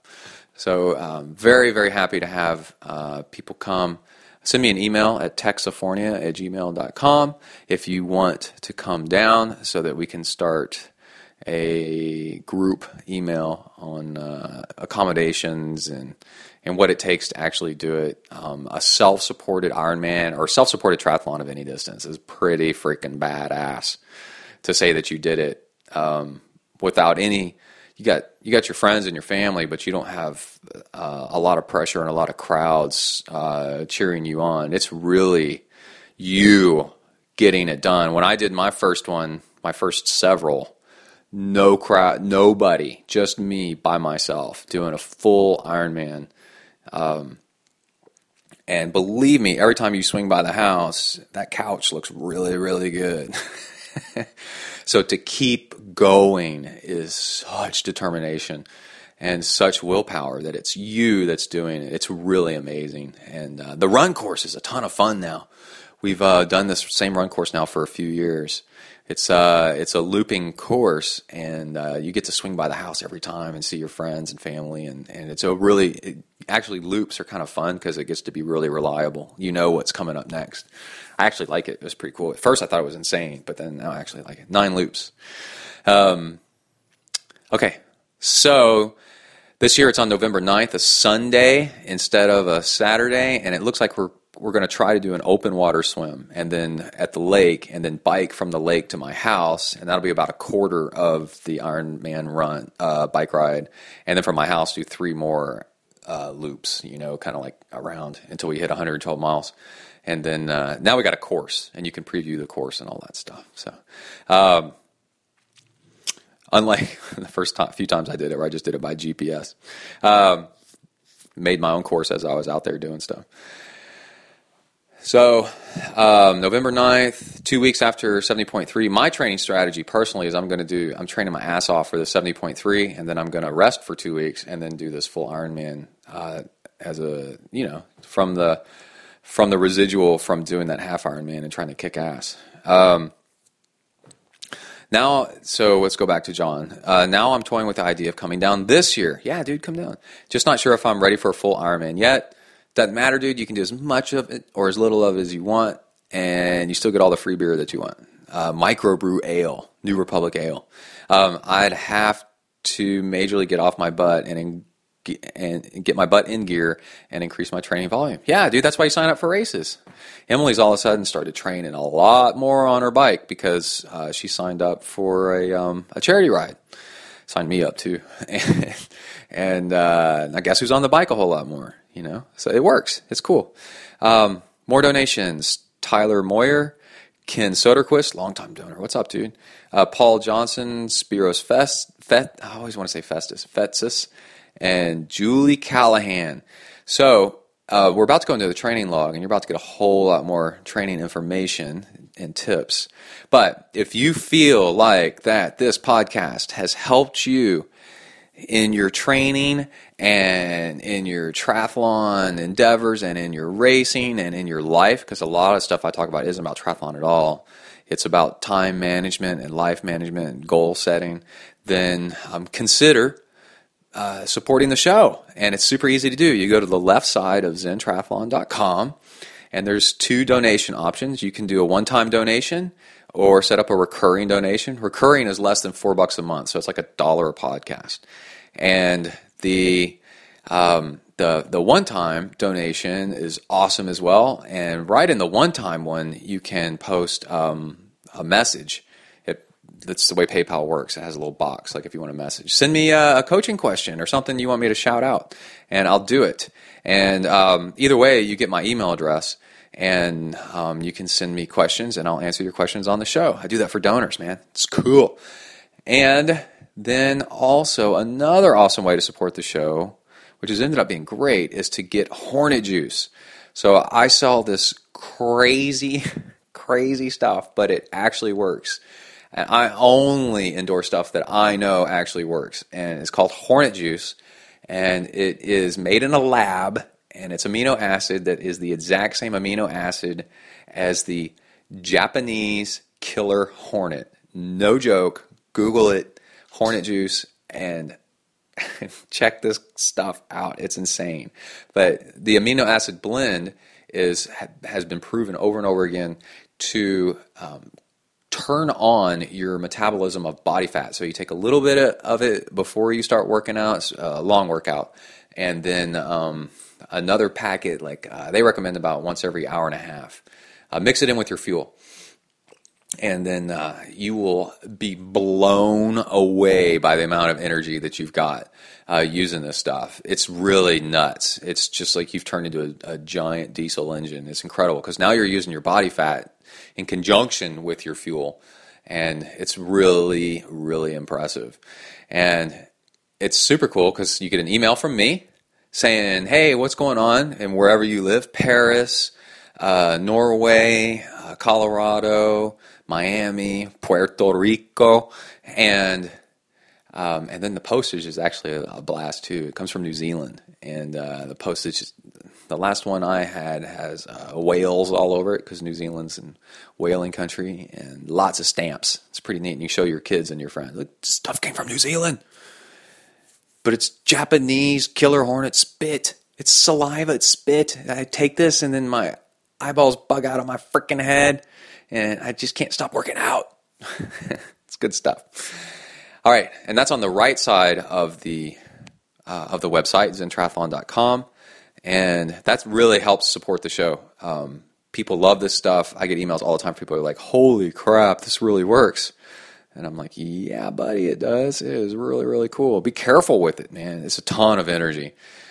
and it's only 60 calories because the amino acids it's amino acids and uh, not uh, a ton of carbs um, Oops. Oh, Julie is affiliated with the uh, one of the donors that we just mentioned is affiliated with thepedalshop.com and go check her out at yeah thepedalshop.com but shop is S H O P P E two P's and an E it's all fancy and then let's see we're about to get into the training log. I have, I have uh, two more sponsor things to mention. One is Compete Hub, and we need to talk to Compete Hub about joining up with TrainerView. Holy crap! Compete Hub is super super smart. You sign up with uh, with them, and you get to check out race courses and uh, hill profiles, and, and it's kind of like the Facebook of of uh, triathlon. It's so much better than active.com. You get to preview courses. You get to do a whole bunch of stuff. They tell you the average temperature of water, the um, average temperature of the day. It is really, really neat stuff. And they are a proud sponsor of ZenTri. So go check it out. Start looking for races on Compete Hub. And it would be really cool if they talked with realtimeathlete.com and got a course each course had the real time athlete course built in on Compete Hub, so you could go test ride it. They got to talk. Compete Hub, go talk to them. And another thing I want to mention is hey, if um, you want to get mentioned on the show, you want to promote your event or your company, or you want to propose somebody to get married while you're on a tandem bicycle together, riding across the desert at Burning Man or something like that, then uh, let me know. And uh, advertising on Zentri is only a hundred bucks every month. That's it. So you could get a month's worth and get your race promoted, get all kinds of stuff promoted, um, get your team promoted. What's something else you could promote? Um, get your charity promoted.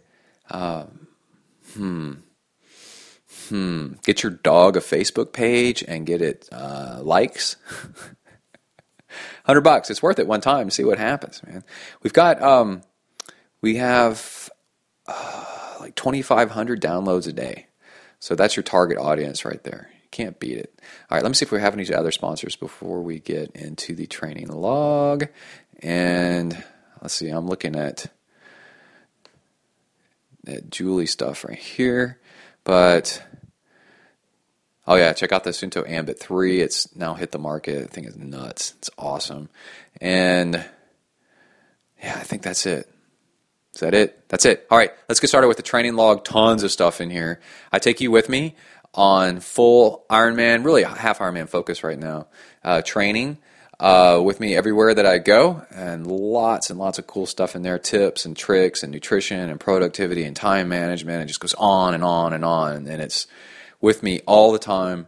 And uh, right before I started recording this show, I was recording something for the training log on the next episode. So you see how this all goes. Anyway, um, yeah, uh, lots of fueling discussion, I think, in this one. And adventures with Kai. So let's go ahead and get started with the training log. Here we go. You are entering the Zentrite training log zone. Huneli.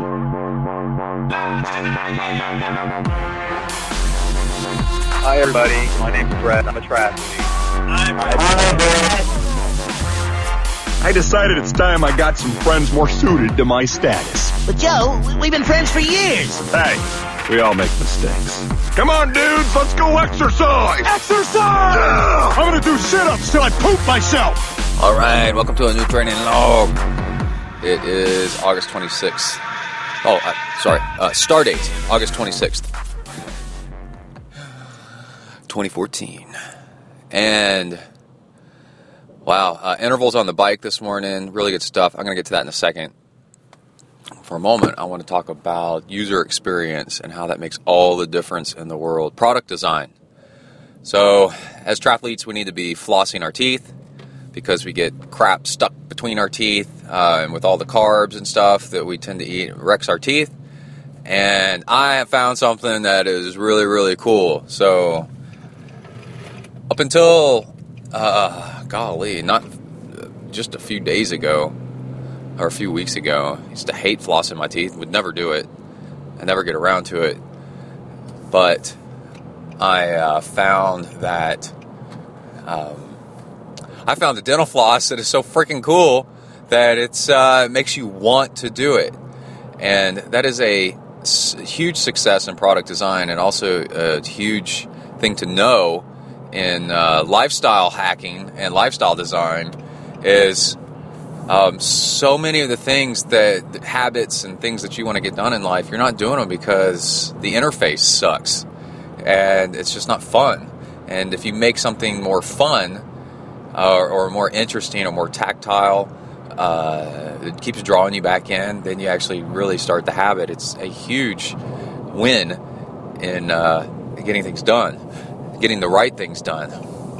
So I'm just going to, you know, Oral B, I'm just going to say one brand of, um, there's probably plenty other dental floss that are like this, but there's this one Oral B dental floss that is, uh, it's in a blue container.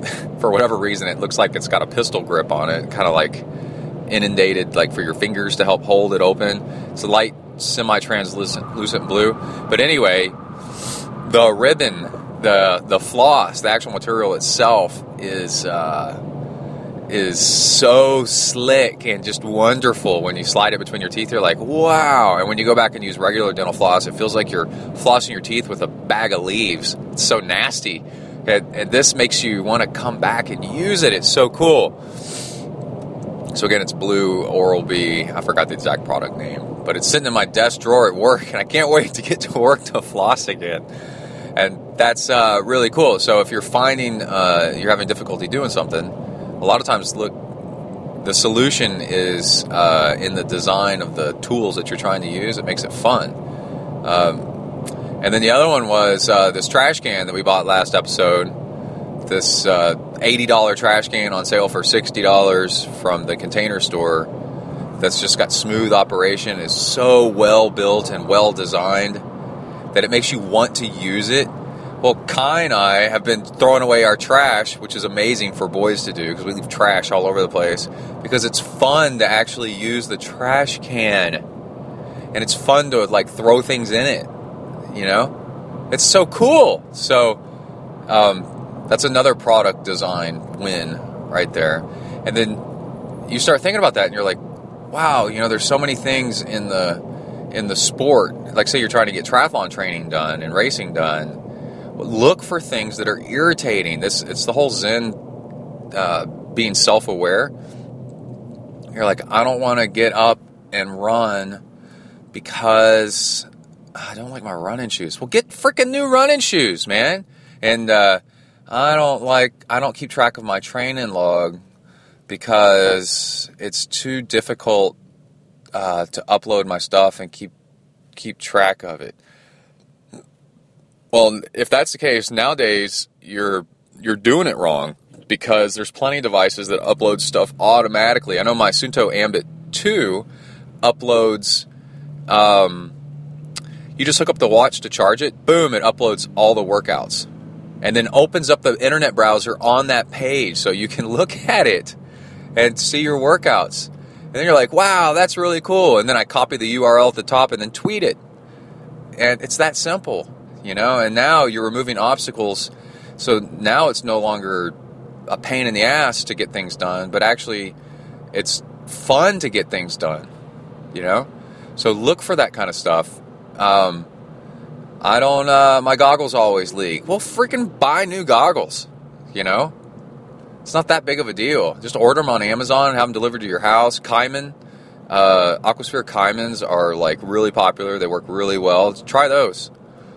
Uh, there's all kinds of things where um, you're not doing the stuff that you need. To, if you're not doing the stuff that you want to be doing, there's usually some kind of interface issue, product uh, issue, or you're using old crap that's your tire always goes flat right? You don't know how to change tire. Well, learn how to fix that, or get a different tire, or different system, and then then that problem's taken care of. Okay, so the other thing was uh, really good bike intervals this morning. Sit on the sit on the trainer, kind of pedaling along, watching YouTube videos, listening to Godsmack and Megadeth and Pantera on the headphones um, on Pandora, and uh, once you find one good triathlon video, guess what shows up as, as related suggested videos? Is more triathlon videos. And uh, once look for ones that are a little bit longer, and then that way um, you're not always having to go to the next one. And um, warm up, watching that stuff. Uh, then after about 20 minutes, you can see that your power and heart rate numbers are nice and happy where you like to be, and then start knocking out intervals. Pretend like you're climbing hills. Go hard and then rest, and then go hard and then rest. And then you do about three or four of those. Guess what? You're up. You're almost at an hour. It's really cool. And you got your hour workout in. Legs are all jacked, pumped, feel good, and then uh, clean yourself up. Don't leave a mess around. Whew.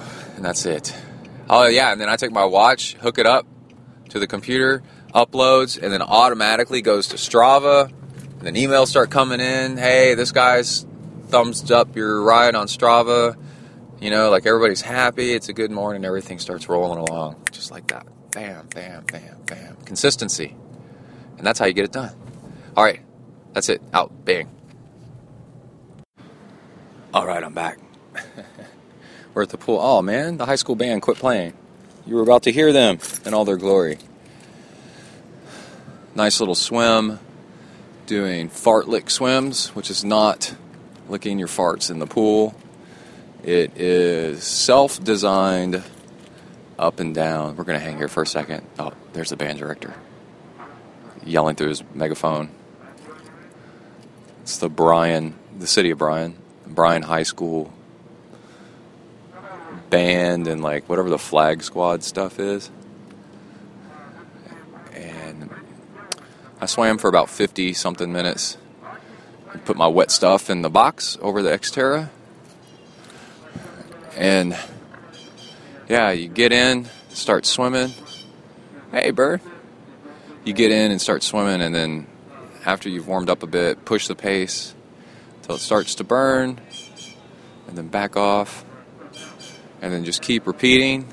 Fartlek means speed play in Swedish.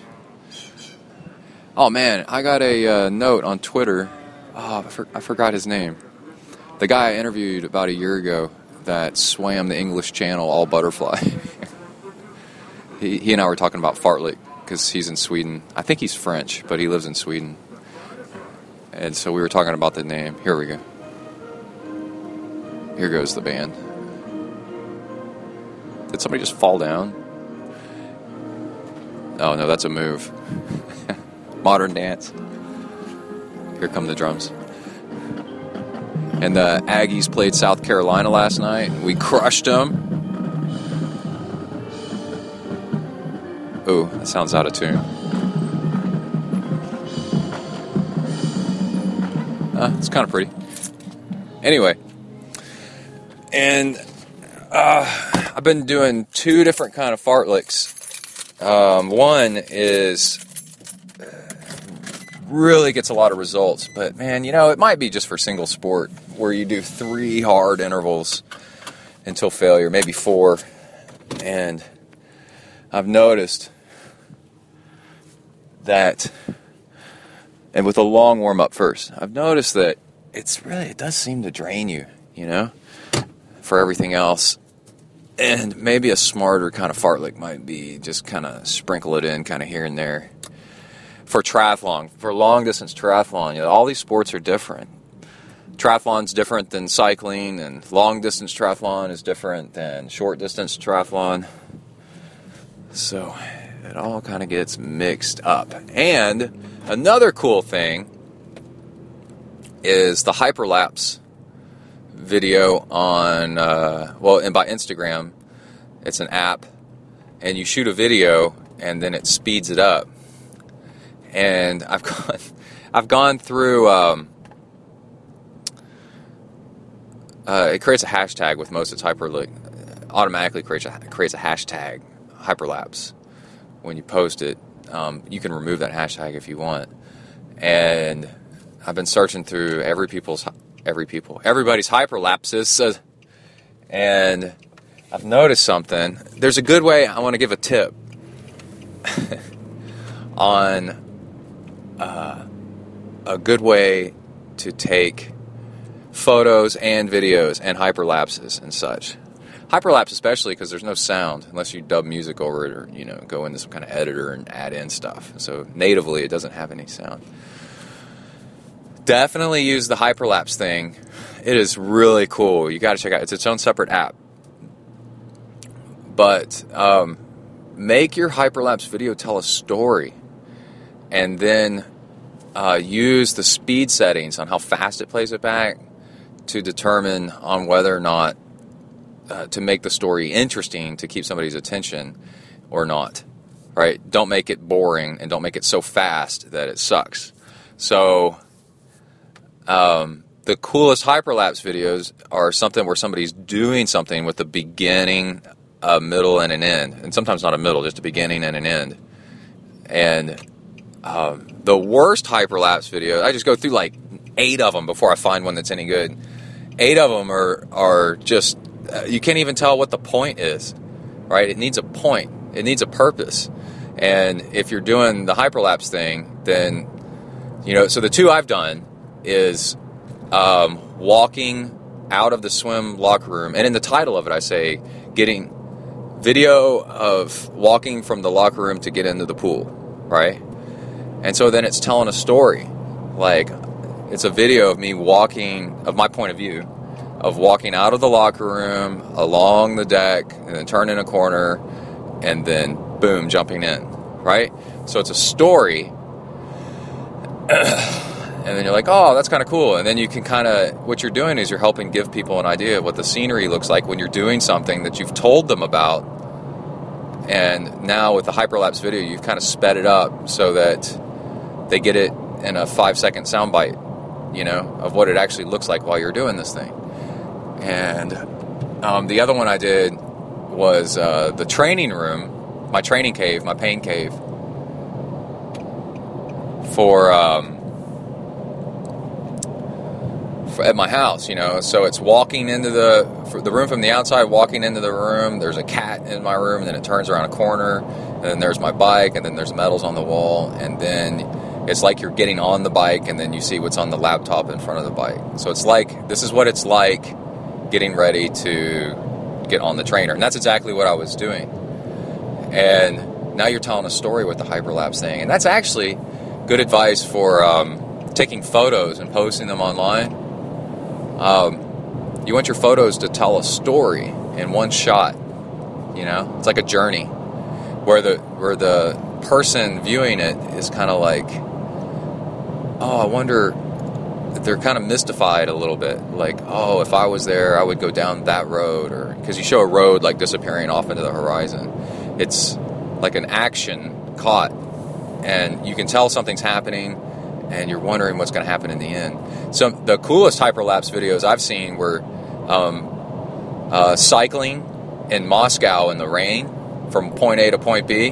And then so what you do is you automatically automatically go, oh, I would want to go to Moscow, and oh, cycling in the rain's kind of tough in traffic, right? And then you're like, oh, I've biked in the rain. And so like all these thoughts are going through your head, like, wow, that's pretty neat. Um, I could picture myself doing that, right? And then next thing you know, the video's over, and you're like, oh, I want to see that again. See, that's a good video. And then uh, driving uh, from point A to point B was kind of cool. And there's this one video of people dri- of somebody driving. Um, out, you know, the video was taken from his windshield. Oh my, people, really? Okay, you can merge with the freeway higher than 50 miles an hour, faster than 50 miles an hour, and then the. Um, but there was light. It was a, during a rainstorm at night, and so every once in a while, lightning went off, and that's your random reinforcement, right? It's like when is the lightning going to go again? And so you're sitting there and waiting and waiting, and boom, and it lights up the area around you. And um, and then another one was um, there's big waves in California right now, so it's a hyperlapse video of somebody standing on the beach shooting the um, the uh, the shoreline, and all the people like coming and going and getting in the water and the waves crashing. And it's really, really neat because it's telling a story of like, hey, there's this thing going on. How do humans interact with this thing going on? And then you see all this random stuff, you know. And it's like the ocean is a constant. It's going to make waves and crash crash waves, but what do the people do? Know, against these waves when they throw themselves against these waves, and it just kind of comes. It shows how the people kind of come and go and come and go, come and go, and interact like ants against a against uh, uh, just Mother Nature. You know, something that's constant. So that's the other way to do it. You view you film something that's constant and show people trying to inter, like trying to interact against it. It's pretty neat. Man, I am hungry. I need to eat something. Oh man! Oh, and I've started training with um, TrainerView, TrainerView.com. The Austin 73 point bike course is in there. You just search for it, boom, shows up. And um, on the trainer last night, I think I got through. I biked for almost an hour, and I got through like I'm trying to think about how much. I am trying to remember what mile I was on. Mile 15, maybe. So yeah, the pavement is uh, is really rough in places. In one place, the road's gravel. That's because when they shot the video, when Google shot the Street View, it was um, the road wasn't paved yet, or they were repaving it, so it was torn up in the gravel. So it makes you think, holy crap, this road's going to be gravel, but it's not. But it is ranch roads and and not ranch roads. It's uh, Texas, it's county roads. A lot of it. Some of it's nice. Um, it's very much like uh, where I live. so it's going to be really, really cool. And I'm starting to try to memorize where the turns are and at what mile big turns are and where the hills are. I can already tell there's uh, there's four hills. You know, they're gentle. They're just kind of slight grades. So that's pretty cool too. All right, that's it. Out, bang.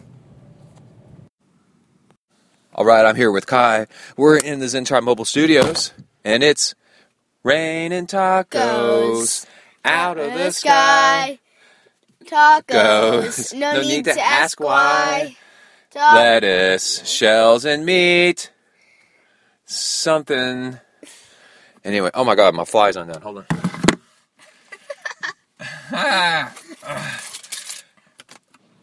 so what's up, dude? What's up? What's up?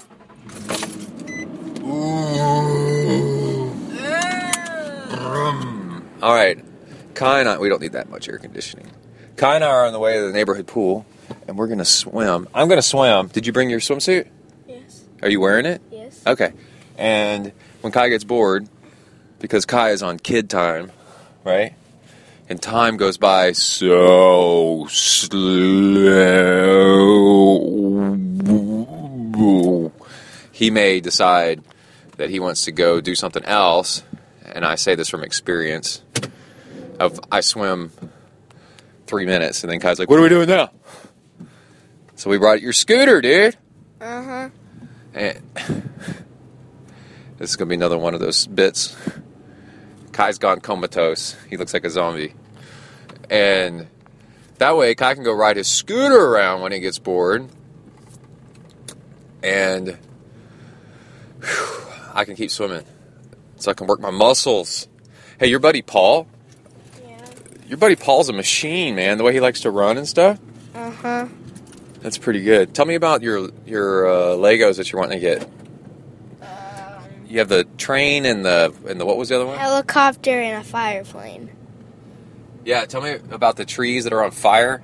It's pretty weird. And this is all Lego stuff. Yes. So Kai's on the iPad, just consumed with his birthday's coming up, consumed with which Lego set he wants the most.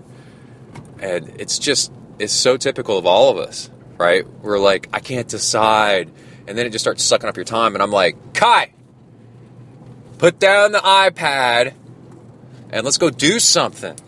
Yeah. You're still thinking about it, aren't you? Yeah. Cool.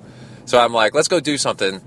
It's early Sunday morning. It's Labor Day weekend. I have the day off tomorrow, but Kai has to go to school. Ha ha ha ha ha. Can you pick me up as a walker?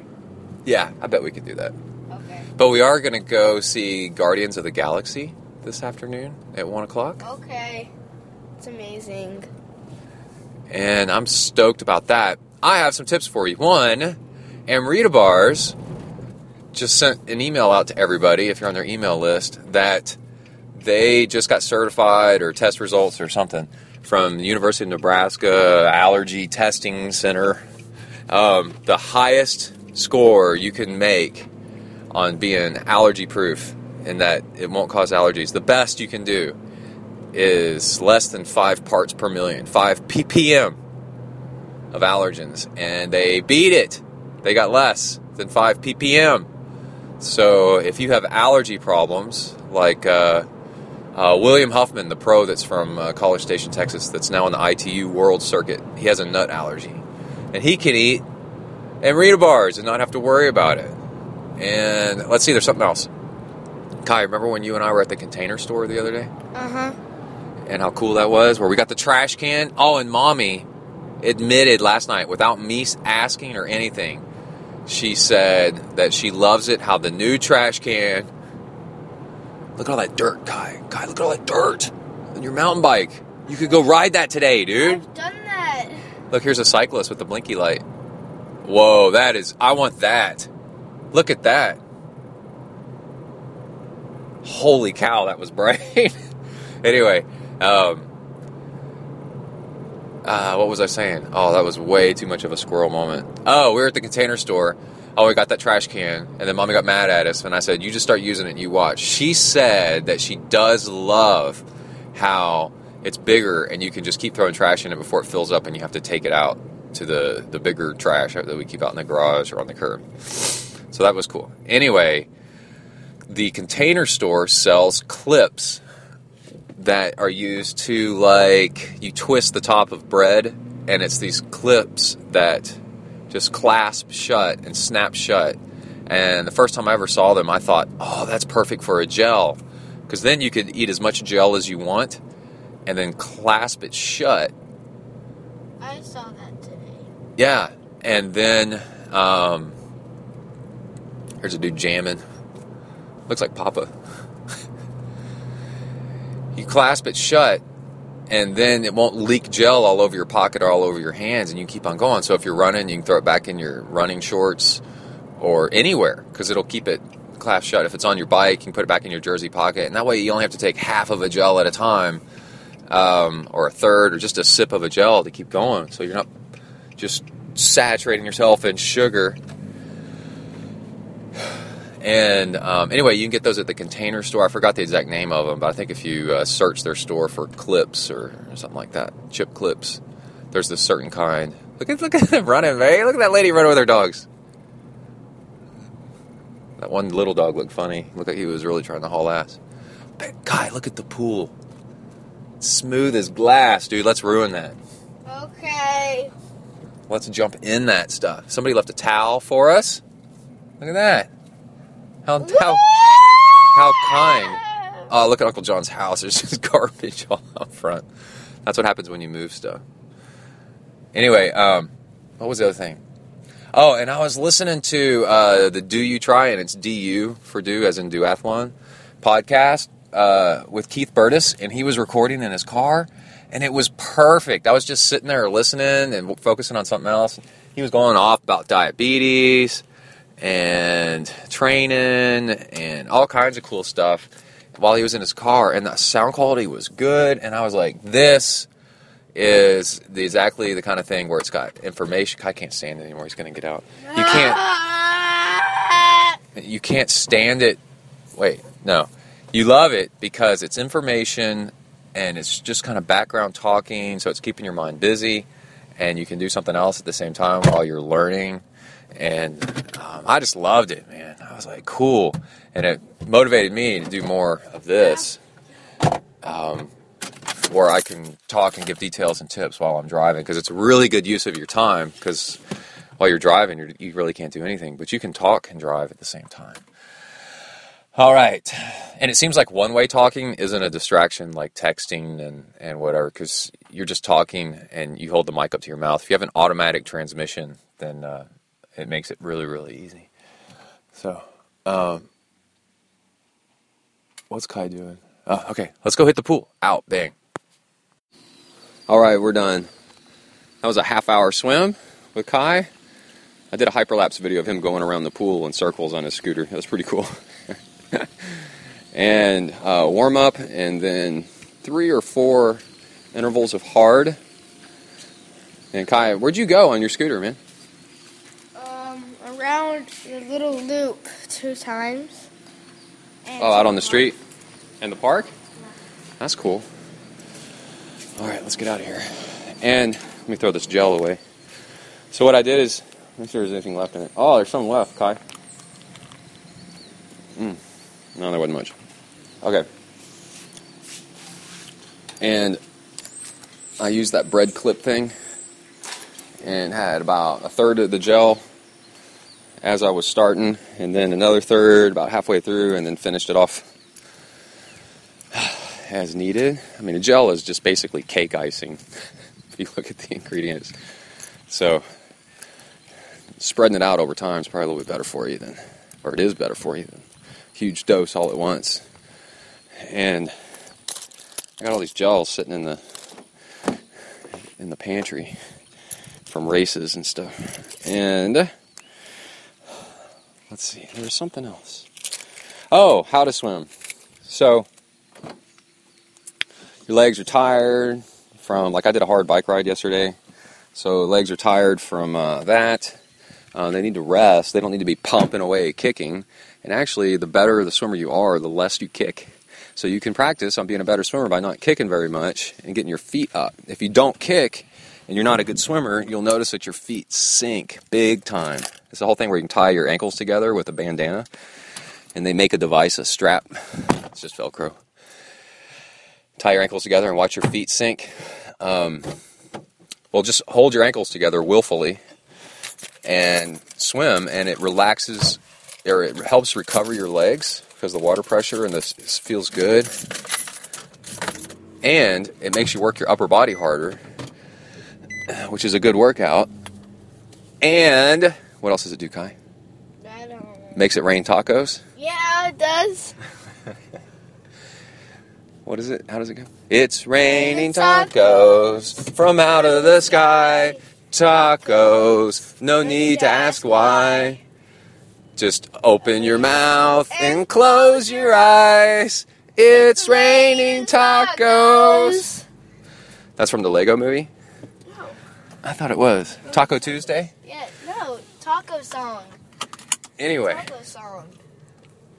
And then the last thing it does is um, it trains you to get your feet up and um, without kicking so much, which is more of a, a core and comf- water comfortability thing. And um, so that teaches you to not use your legs so much, and then the energy that would be going to your legs is now going to your arms and then you're saving your legs for the trap for the bike and the run all around. It's just awesome, awesome, awesome way to swim. So look, they're building a new house, guy. It'd be cool to jump over that on a BMX bike. Yeah. This this big bump right here along the side of the road. Just go at it full speed and then ramp off of it. Right there. Right there. Yeah, right there. You got to go ride your your uh, BMX, your mountain bike, on all that construction stuff that we passed by. That'd be awesome. We already did. Not today. Maybe something's changed. Anyway, all right, that's it. Out Bing. Hey, thanks for going with me. That was fun. You're welcome. You're welcome. You're welcome. Thank you. Bye. Oh, I, I wanted to give Kai a special thanks for being my training buddy because he jumps in the pool and starts trying to climb on top of me. Yeah, they have goats and donkeys, Kai. Um, while I'm trying to swim laps, so he throws a pool chair in, gets puts that in my way, and then what? You were on my back, and I'm swimming laps with you holding onto my neck and my back, right? Yeah. and we would wrestle every once in a while while I keep trying to swim laps. And that's actually a really good race simulator. but people trying to mess with you while you swim. So thanks, man. You're supposed to say something back. Okay. Oh, all right, bye. All right, I'm back. I'm running with Kona. Hey, boy. It's really hot. And we're running easy, easy, easy. It's Monday evening, Labor Day. he sped up once we realized we were turning around. He's like, all right, I can be down with this. I'll go home. And I had a really interesting day today. Kai's at school. So I went for a bike ride. Lots of people out riding bikes. Lots of parents. It's like Parents Freedom Day. Because all the kids are in school, and now what do we do? When Kai got home from school, we told him that, uh, that all the parents in our neighborhood got together and we went to the go kart track and raced go karts. And he gave me a look like, you bastards. And then we said we were just kidding. We didn't do that. Oh, now you're speeding up, huh? You ready to go home? Oh, there's a dog. Anyway, so there's this long out and back that I like to ride on with one stop sign, and it's at an intersection where there's literally nothing out there. It's a car every few minutes. And I've actually just recently started getting the habit of looking for cop cars. And I, if I see one, I stop and put my foot down. I very, very much do not think I'm above the law. And I don't agree at all with bikes having to stop at stop signs. There's some cities, and I think the state of Utah or something like that, that's passed ordinances where you just need to slow down and yield. That for cyclists, stop signs are yield signs. Because unlike pushing a gas pedal on a car, oh, we got the chihuahuas. Um, this hasn't happened in a while. Stopping and starting on a bike is a ton of work. And if you want to get more people out cycling and encourage a cycling environment, just have them slow down and check both ways. And then keep going. So, well, Kona's now dragging me down the street. It's a little doggy, yeah. Oh, here it comes. And now it's got now it's got some balls. It's coming back. It barked. It's more like it squeaked. That's all right, Con. There's a Dalmatian up here. You ought to pay more attention to. Anyway, but I'm very much a friend of the cops. I love police officers because I love calling them when my life gets difficult and some jerk is causing problems, I'll call a cop so fast, make their head spin, and uh, hold on, I need a sip of water. I can't do that while jogging and holding a microphone.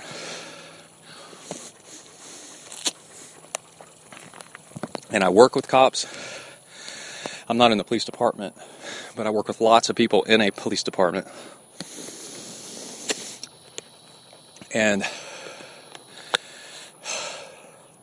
I'm friends with lots of cops. So, one thing that I know is that I don't know their job and how hard it is. It's really far, really freaking hard. It effing, the real effing. So, the cops just enforcing. Yeah. So, anyway, so I go through this intersection, and as I sail through it, I think, oh, you dummy, you should have looked to see if there was a cop. And put your, and if there was, then you should have stopped and put your foot down. And uh, see, I don't agree with the law, but it, I very much agree that it is the law, and I better do what it says. And the right way to fight the law is fight the law, not the cop. You know, like try to get it changed at the legislative level. This is ridiculous. You know. But anyway, so as I go through the intersection, I look at my new handy rear view mirror, and there's blue and red lights, and a Tahoe or Yukon or whatever state trooper, Texas state trooper, the ones that wear the cowboy hats. I kind of want to get my picture taken with them because it's pure Texas, you know.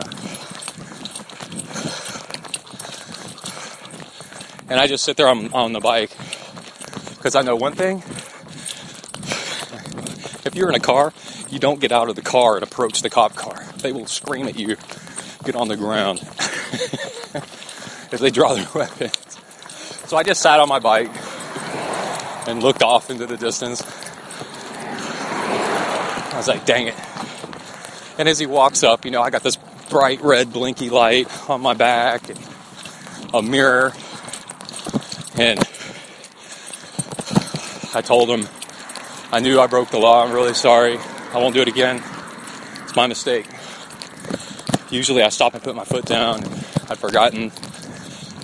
And I was really, really, really, really nice. And told him how careful I am. You know?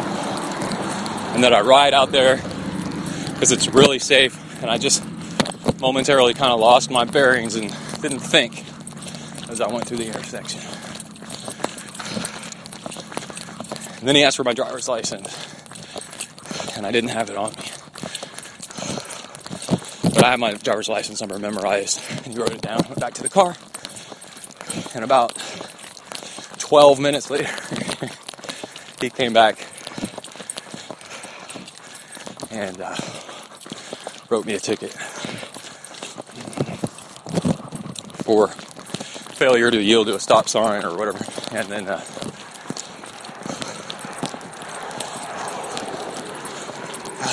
what else? Oh, a warning for not having my driver's license. Now maybe he would have let me go if I had my driver's license.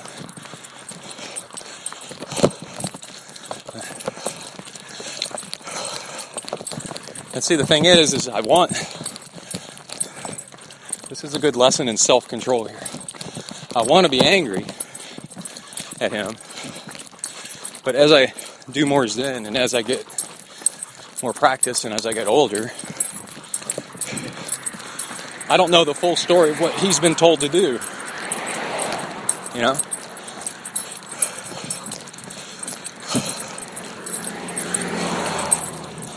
And I don't know what he's really thinking. If he's going to be teaching me a lesson or whatever. I. I posted the ticket on Twitter and somebody got really mad. He goes, I, I would have thrown a fit. So I usually don't get great results that way. I was like, yeah, I don't throw fits with cops. I tried to do as much as I could. I tried to point out I was being really safe and that I know and work with cops and I know better because they've told me. And I'm sorry, and I'll never do it again. And that didn't work. So, what you're left with is what's the best thing to do in the situation? Best thing to do in the situation was several things. Now on, at that intersection, know that they're giving out tickets and put my foot down.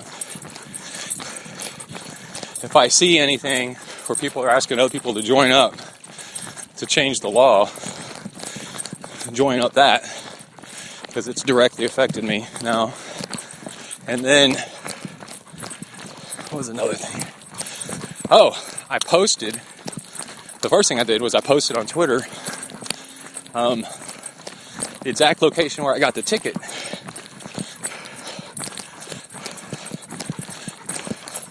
And that's basically all I said was got a ticket for running a stop sign and I posted a picture of the ticket at Highway 159 and the six feeder road. It's an access road. They call it a feeder here. Hold on.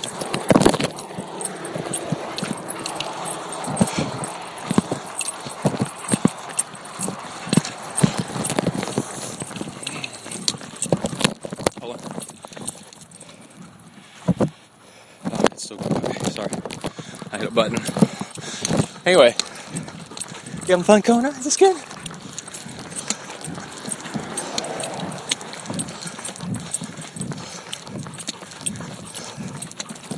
And it was funny, the responses. A lot of people were like, doesn't you have anything else better to do? And that was one thing that I thought for sure. But I don't know. I don't know the story, you know. It's a Zen lesson is you don't know the story of why that person he doesn't know my story, you know. So to make limit oh and then somebody said sorry I can't support you on this one, Brett. You deserved it or something like that. And I thought I didn't a- I wrote back, I didn't ask for anybody's support. I just posted a ticket. I posted it without opinion. Just to see what other people's opinions were. You know, it's fun. Just posted a fact. I got a ticket at this intersection, right? And then, Kona, this is so much fun. Um, I need to drink some more water.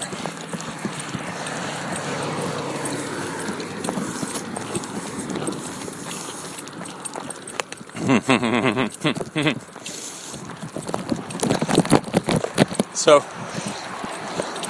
I thought,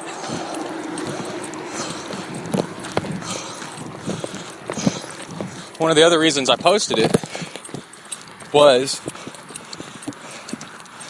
because other cyclists, because I'm friends with a bunch of cyclists, can see that I got a ticket at this intersection, and now they can change their behavior and know that cops are giving tickets at that intersection. Right? This is no longer an intersection, at least for the short term, that you can just sail through and not worry about it.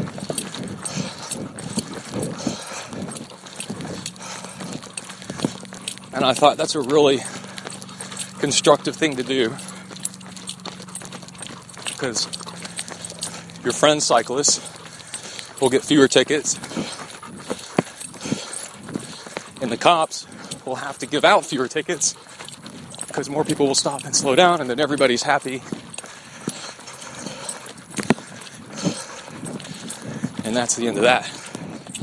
And i know it wasn't just a one-time occurrence because i went out about another 15 20 minutes turned around and came back at that same intersection going the other way now that cop had a cyclist pulled over and that cyclist had gotten off his bike or something i couldn't really tell if he was still on his bike or not but had pulled up next to the uh, pulled up next to the cop car. And as I went by, I thought, don't do that, dude. Stay away from the cop vehicle. Unless you want your face in the hood.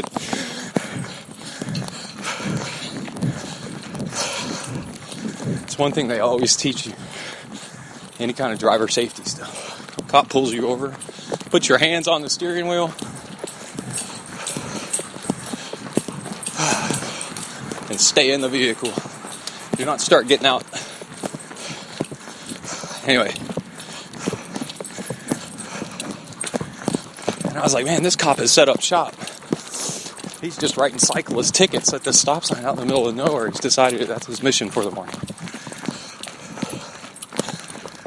So I had two funny emotions. One, I was kind of sad it wasn't a speeding ticket, because that's the cool kind of ticket to get on your bicycle. That means you're an awesome cyclist. Stop sign ticket's lame.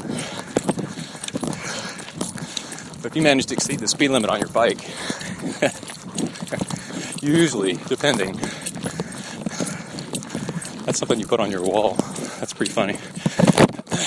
I'd take that. Anyway, another one was uh,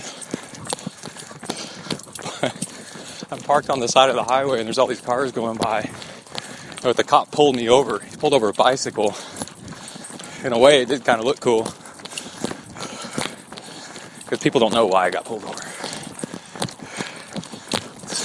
so they're driving by going, what the heck did he do? What's that cop doing? And, because it really was out in the middle of nowhere. And then, uh,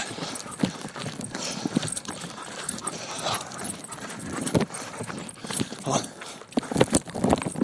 Hold on, I'm going to deal with this dog coming up. Hold on. I'm going to run by a couple other people with their dog. Kona's going to get all berserk.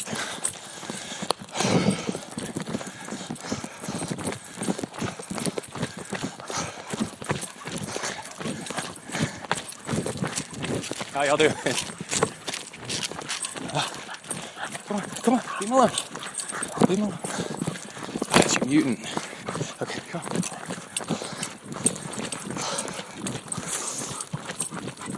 Okay, anyway.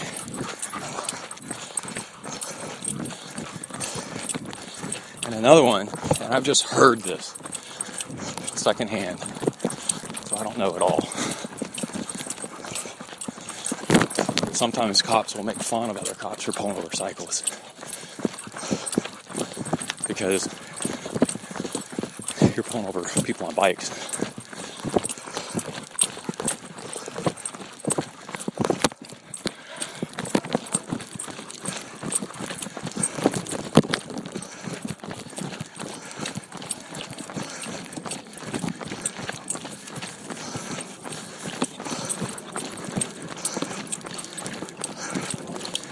I'm hoping that other cops gave that cop a little bit of hassle. Like, why are you messing with those cyclists way out there?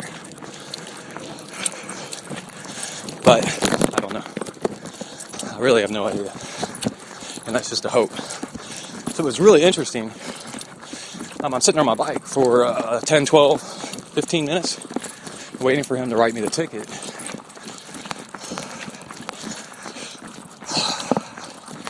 And I had my phone on me and music and stuff. I turned it all off and just sat there, sitting on the top tube of my bike, and just looked up at the sky and watched the clouds go by. And watched, looked at the woods around me, and got really into the moment because this is a really rare moment, you know and just sat there and felt all the feelings go through me. Like, this is what it feels like to get a ticket on your bike. This is embarrassing. This is a waste of money. This is a waste of everybody's time. It's a waste of the cops' time. It's a waste of my time.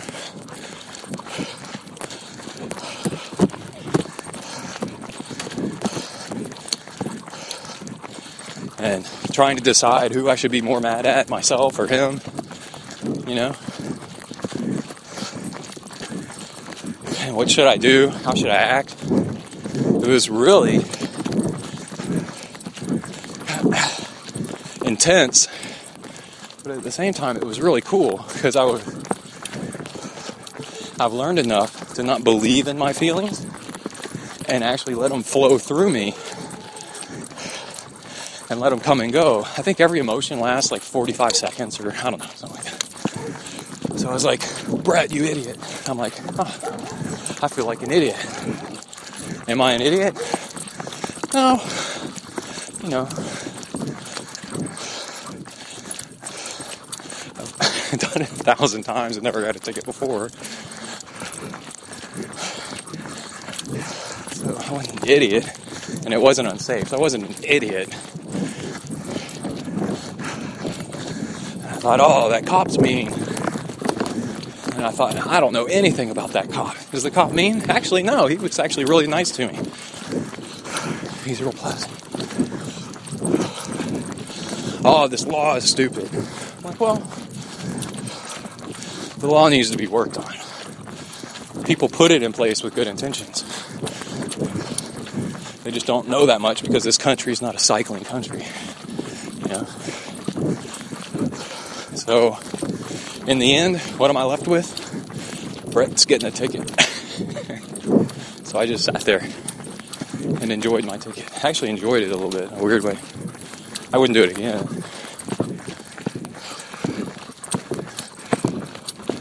But what I was enjoying was the intensity of the moment. That was, I let that be the only thing that was going on. And I resisted thinking into the future or into the past. Received my ticket. And then when I got back on the bike and started pedaling, I tried to get right back into pedaling the bike and not let the past or the future when I have to go pay that ticket bother me too much and get right back into the action of pedaling the bike. And because of that, I had an incredible workout. Hold on, I can drink some more water. Because I can't run and drink at the same time. Hold the mic.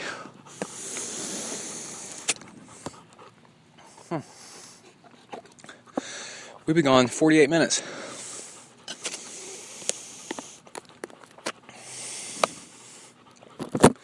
I think that's pretty good for an easy run. So, because I was able to let go of that stupidity and get back on the bike, I ended up having probably my best just over an hour workout I've ever logged in my entire life as far as output numbers go. And that's because I was really paying attention to my pedal stroke. And what I noticed is because my bike's reading off watts at the same time, you know, that's how much power you're putting out, is on the upstroke. If you pull your leg up enough so that your the ball of your foot slightly comes clean off the footbed of your shoe, just a millimeter, right? And then press back down again. Your actual wattage goes up, like your power goes up by a ton. And while it's while it's in the air, it actually um, I think it rests a little bit. So all of a sudden I'm putting out like 20, 30 more watts by focusing on trying to create this, the tiniest, the tiniest gap between the ball of my foot and the footbed on the upstroke at just the right time.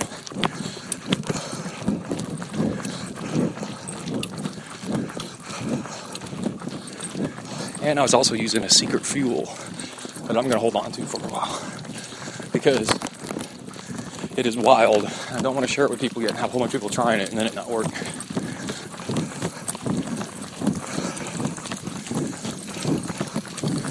How's it going?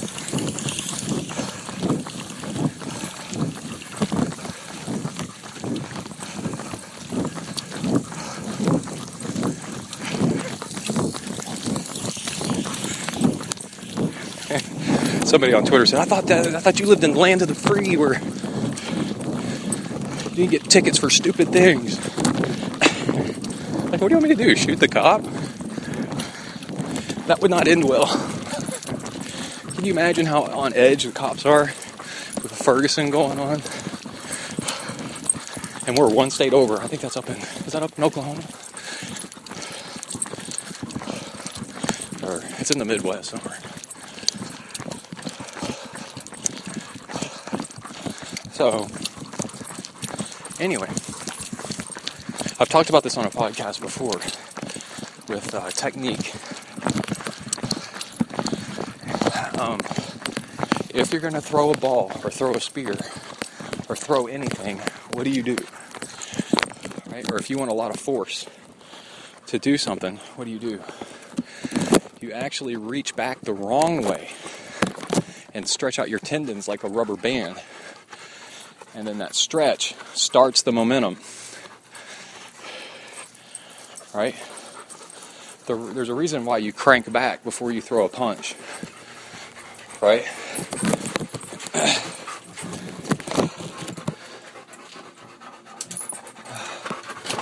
Here he is. Here's the beast. I'm gonna run a couple more laps. Are you okay? Well, I was petting Suji when you opened the door. You leaped off me and scared me. Okay, hold on. And um, so, um, you don't want the the, the uh, one of the things about stretching we talked about on the last podcast. If you stretch before a race, you actually stretch out the rubber bands, and they're not as tight anymore, and you'll go slower. They found out. So you shouldn't stretch before a 5K or sprint swim or sprint uh, triathlon. And then if it's longer, you just go easier to start off anyway and settle into it. Um, so you use the elasticity of your body as leverage every single movement that you do. And once you get it down, it's actually really pretty. And so on Slowtwitch, there was a thread about um, what was it about? About Sun Yang swimming. And I pointed out that if you watch really closely, on, I'm having a second. My secret fuel.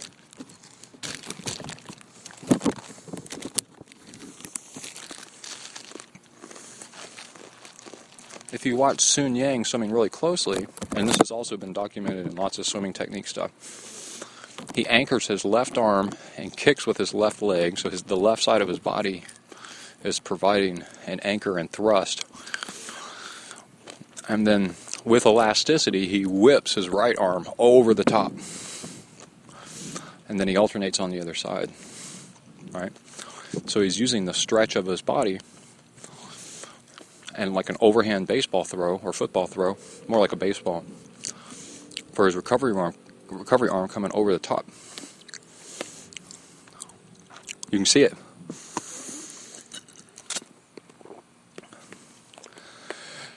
So then, because he only uses a two beat kick instead of a six beat kick, he's like, well, what is he doing? Well, if you study the kick, the kick is heavy on the alternating side of his arm throw.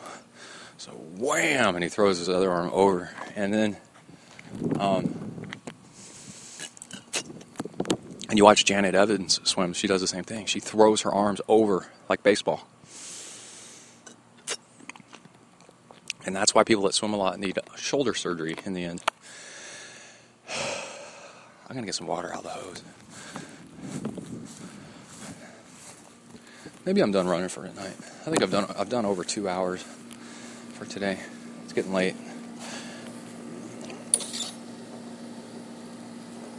Hold on a second.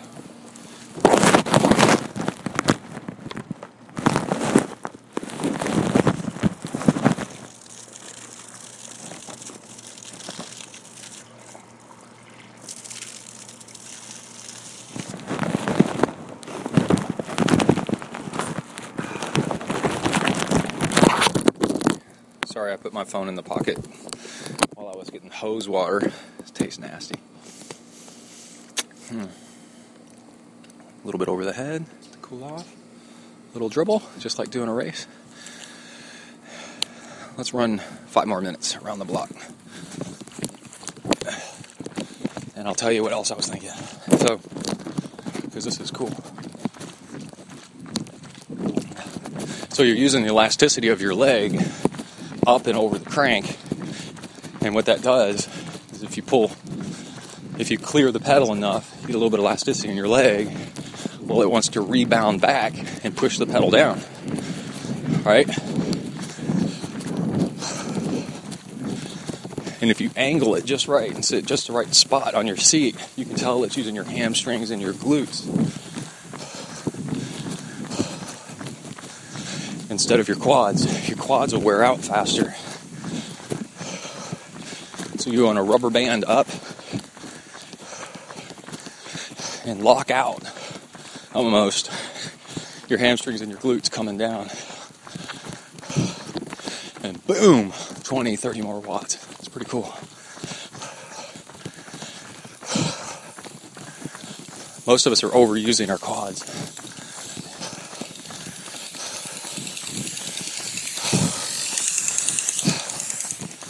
It's really hot out here today.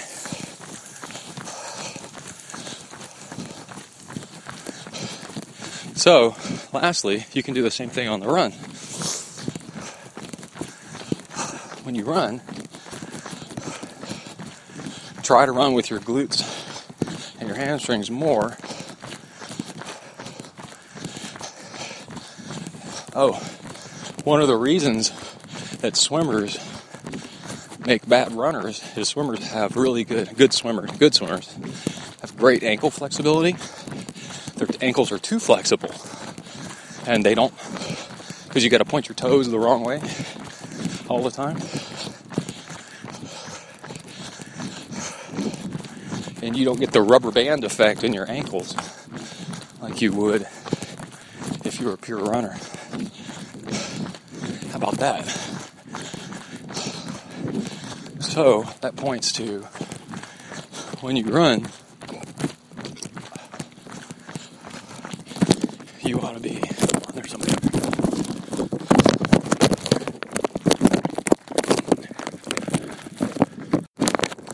All right, I'm back. Sorry. Somebody weird just walking down the street. Okay. So you want a rubber band off your legs, off your ankles, because the rubber banding action of your tendons takes zero calories. and the more you do it, the more efficient, the faster you can run on fewer calories. And that's why they were saying if you stretch before a race, you're ruining that rubber band effect for like half an hour or longer.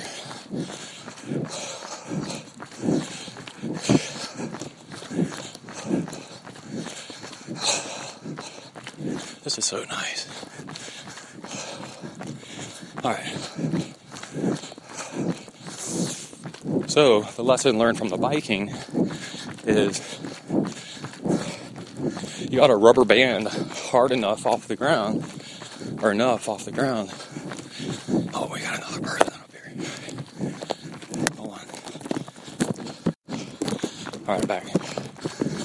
You want to bring your leg up, rebound off the ground enough so that your leg comes up in front of you enough for there to create a gap of the footbed of your running shoe and the ball of your foot. For you to actually notice it. And if you watch really talented runners run, you see how high up their knee comes up in front of them. That's that stretch. Right? That stretch. Where you're pulling the leg up. Just like if you're throwing a baseball, you're cranking your arm back. And then that tendon stretch helps accelerate the leg back down. So when it makes contact with the ground, it's got extra push behind it. It's pretty cool. All right, that's enough for tonight. I think I forgot to log that last part. oh well, it's all right. I don't really care. I'll just add it on in the log, another five minutes and half a mile. All right, that's it. Out, bang. All right, I'm back. Got the car loaded up with the bike in the back. I took some extra time this morning because I don't want the bike hanging off the back while I'm swimming in a not fantastic part of town. And uh, so I had to cram that thing in there. And then the BMC has the fork on it that's so aero that it doesn't want to turn all the way to the side or else it scrapes it up.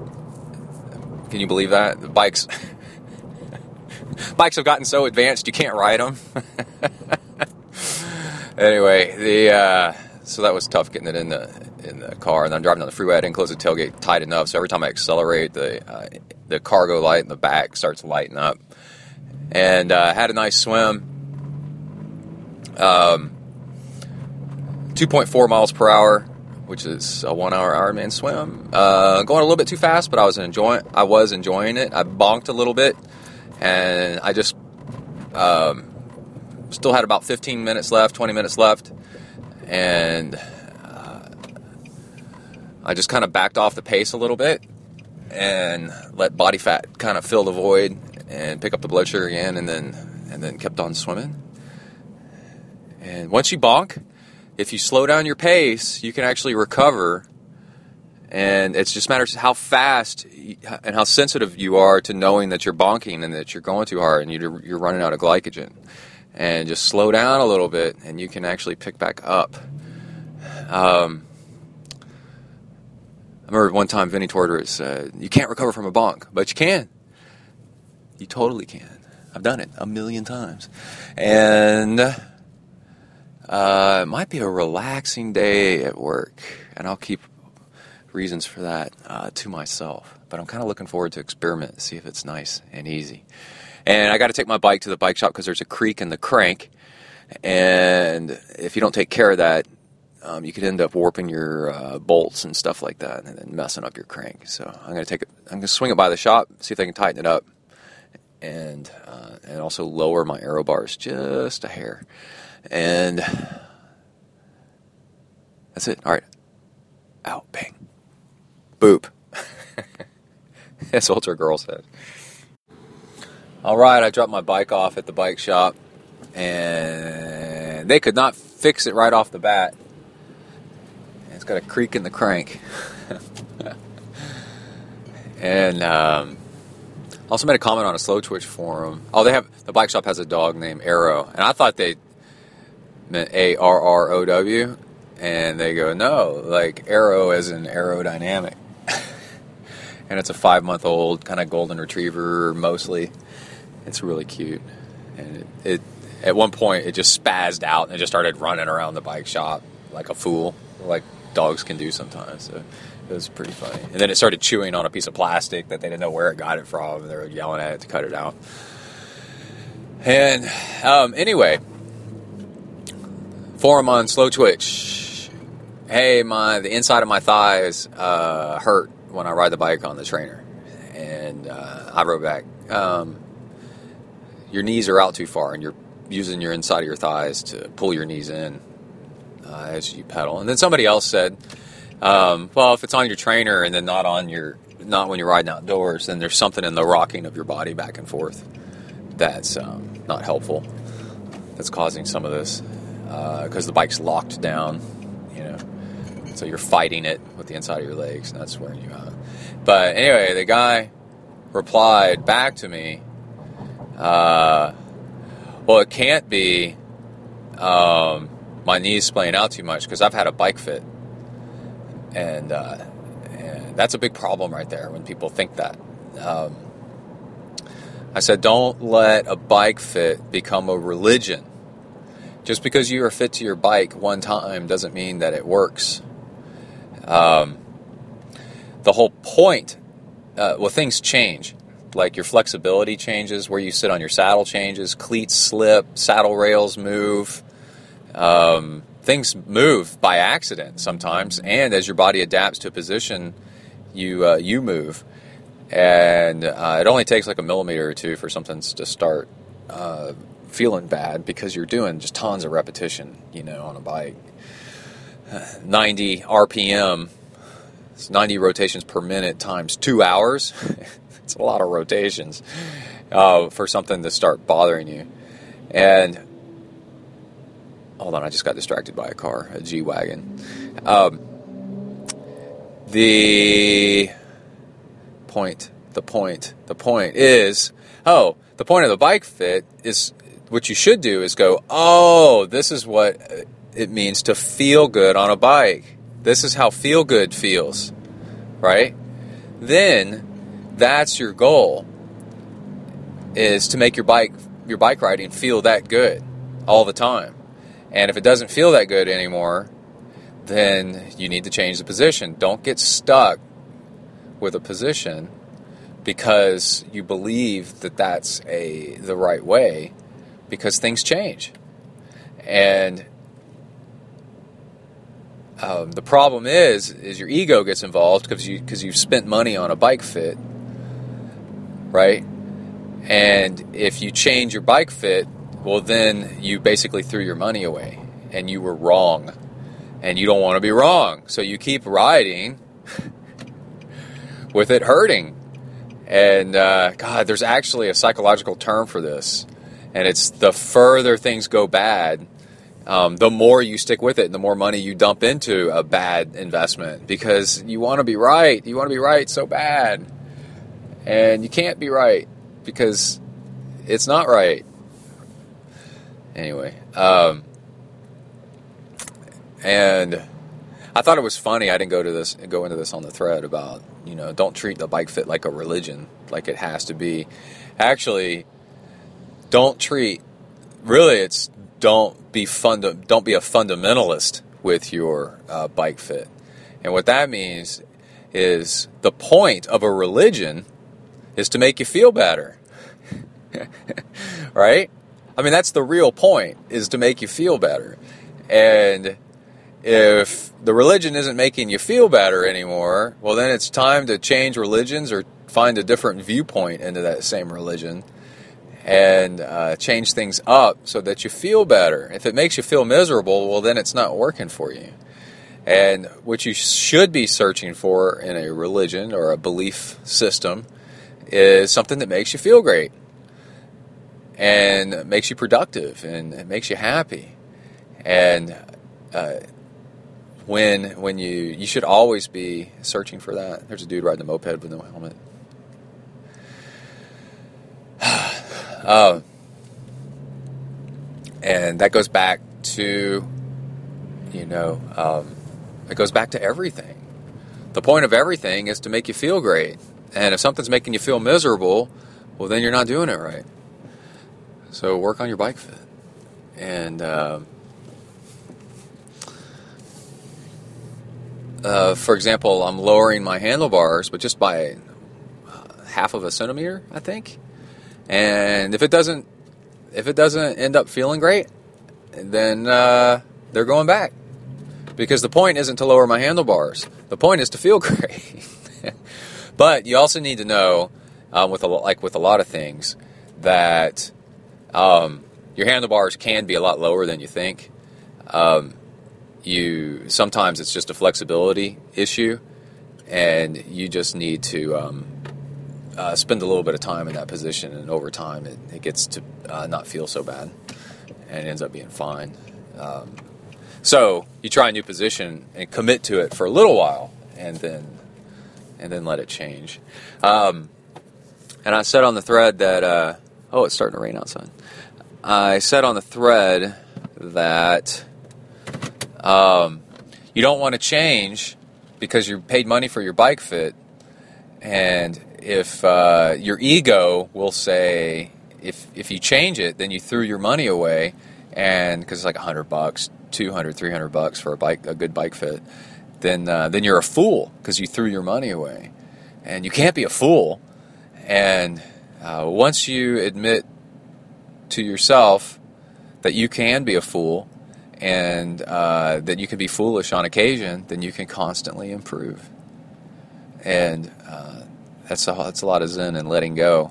And um, life, I've gotten to that point uh, where I can uh, drop something because it's not working for me anymore, and then try something new, and admit that I didn't know what I was doing and uh, that things have changed. And um, and it's great on the other side of that fence, uh, being like, oh, you know, it's not working, so I'm going to change and find out what works, and then this may change after a while, and and then that may change, and that may change, um, but you have to be willing to uh, not be right, and that can be hard to do. All you got to do is do it a few times, and not being right. Um, uh, being okay with not being right becomes extremely powerful. Because now your your abilities are universal instead of just tied down to one belief system. It's pretty cool. All right, that's it. I need to go eat. Out, bang. All right, in the Zentrop Mobile Studios, head into W to the ERK. RK. Ah! oh. And, uh, sorry. The uh, run this morning was really good. So last night, didn't run, didn't do anything. Played basketball with Emily and Kai. And that's, uh, that's quite interesting because if I used to play basketball on the school team, uh, middle school, uh, seventh and eighth grade, so I'm not terrible. Um, the thing is, is I haven't really played much since then, so I'm pretty terrible. And it's funny having skills that suck, uh, that, that you used to have, and then now you kind of uh, suck at it. And then, but I'm towering over Emily, who used to play basketball as well, uh, probably in middle school, maybe, maybe high school, some. And then, um, and Emily's super, super competitive with me, and uh, she doesn't have the skills anymore that she used to have. So watching us try to dribble and try to shoot, because uh, you know if you don't play basketball a lot, you get really inaccurate and really bad ball handling skills pretty quick. and uh, I told Emily, listen, give me a year of training and I'll beat you, you know. Um, but the uh, oh, and then Kai never played basketball on any team. He's actually a pretty good shot, but he's terrible as well because he's nine. And the three of us playing two on one, they like to gang up on me because uh, I tower over them. You know, I they go for a shot and I just swat it out of the air. It's pretty funny. but then I get the ball and then I try to shoot it and I can't even make a layup because my my uh, skills are all off.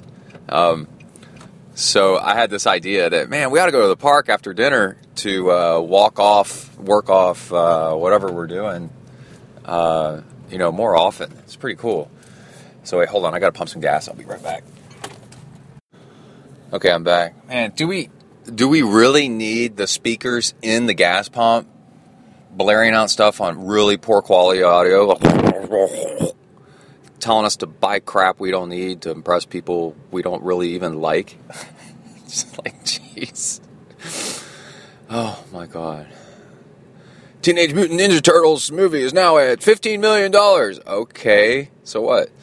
Anyway, the um the thing is I didn't run last night, even though I could have run last night, uh, because there's a school of thought that I like um, that if you subscribe to, you don't have to do it all the time. The whole thing is just to do stuff as needed and know that it works when it when you need it to work. If you're in that situation, and uh, running on tired legs for working out is uh, kind of dumb because you're not really improving yourself. Um, so what you do is you don't you don't work out if uh, if you know, and it takes time to know, and it takes experience to know, or else you know. Um, but like, I can go out for a run now. I know, like, and I know I'm to have a crappy run. Like, it's I'm, my my average speed is to be pretty slow, right? Well, there's a school of thought that's like, why would you do that? It doesn't improve you. All it does is encourage bad form, and and you'd you'd be better off with rest and waiting until you're more recovered, and then having a good workout. But then the uh, anal retentive people and us say, oh, but I got to get in a workout. I got to do it. You know? Oh, gas is done. Hold on. I'll be back.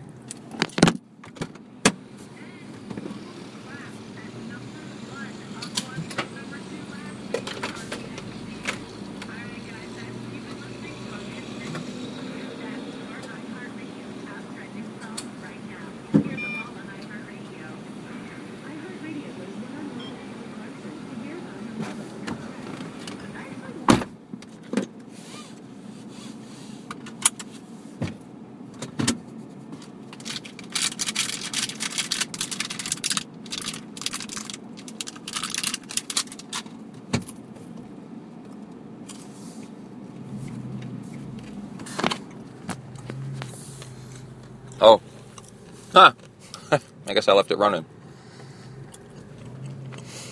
Hmm.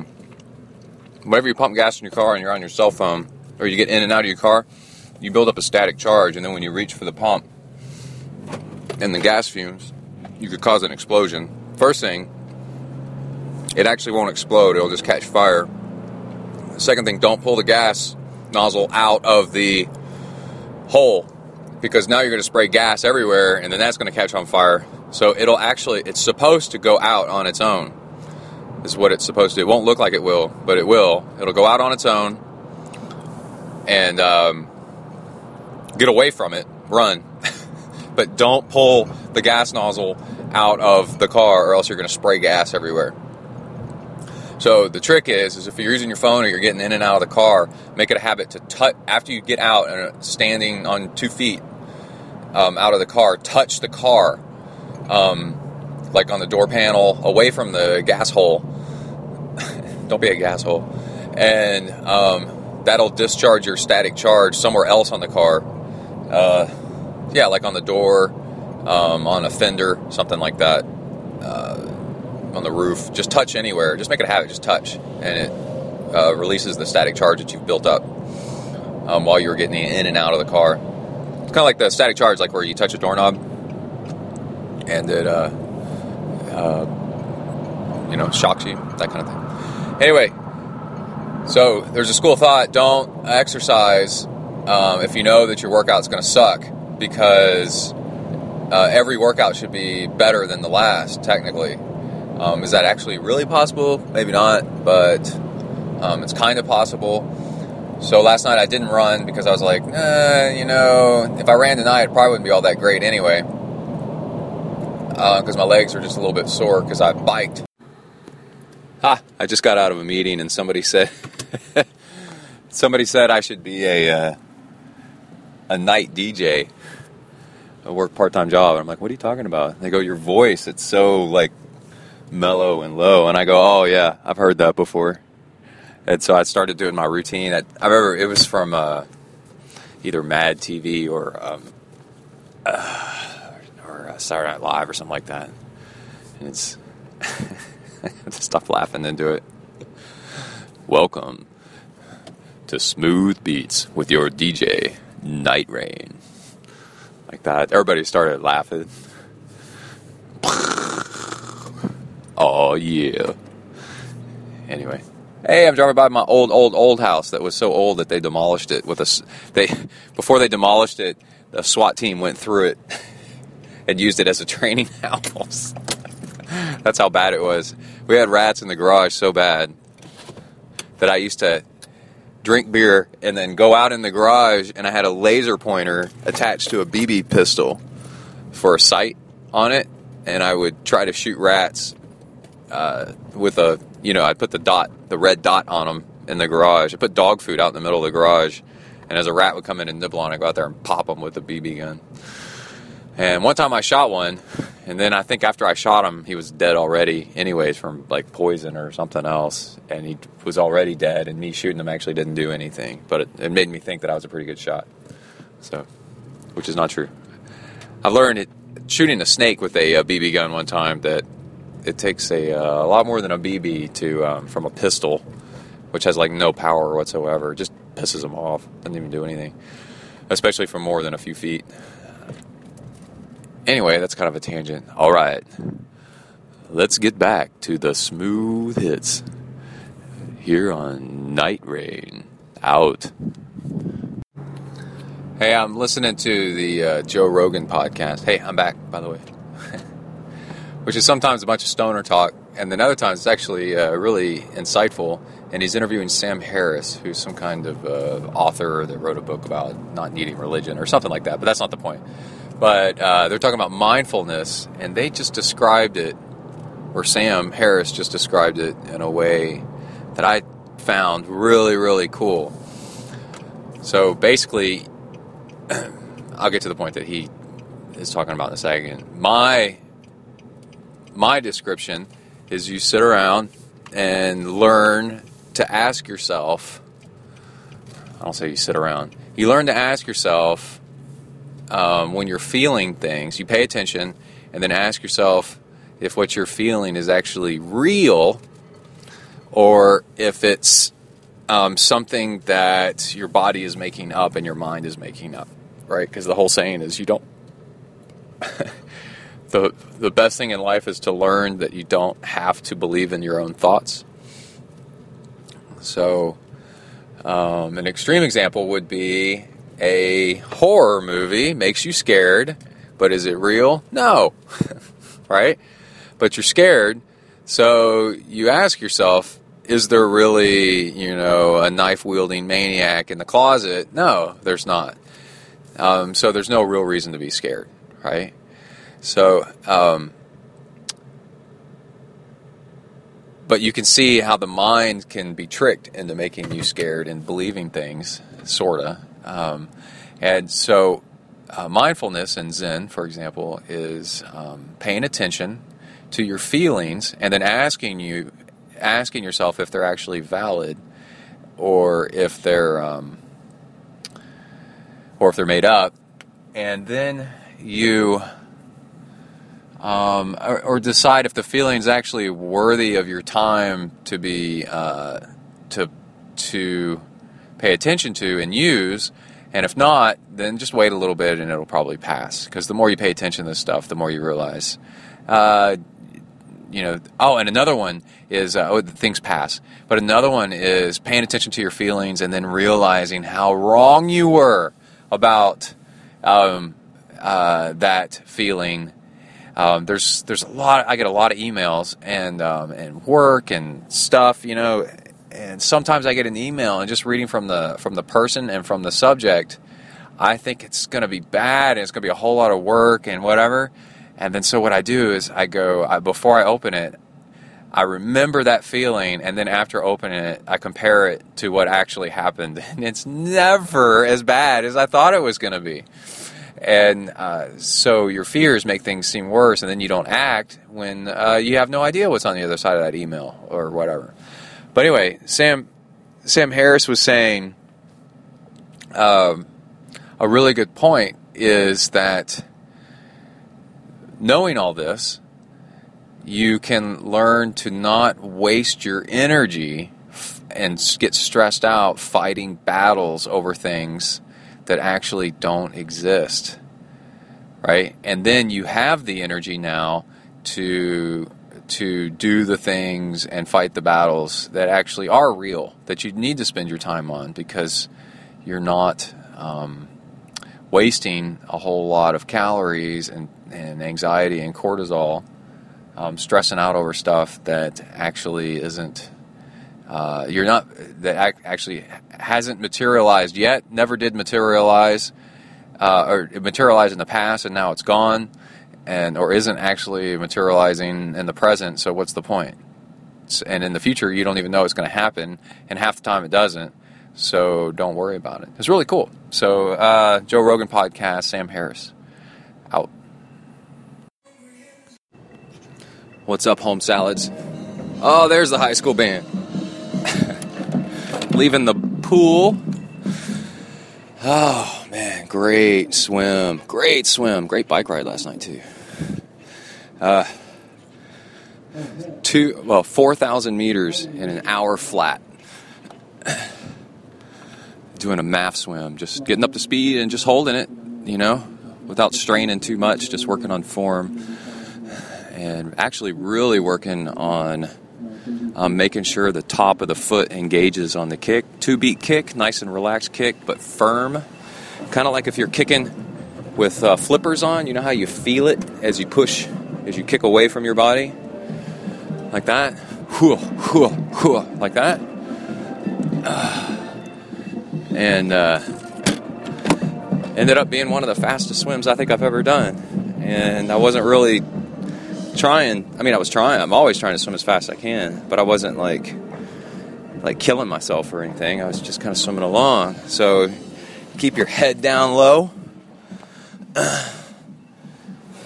and uh, try to torpedo under the water a little bit. And that two beat kick, but firm, so it engages the top of the foot.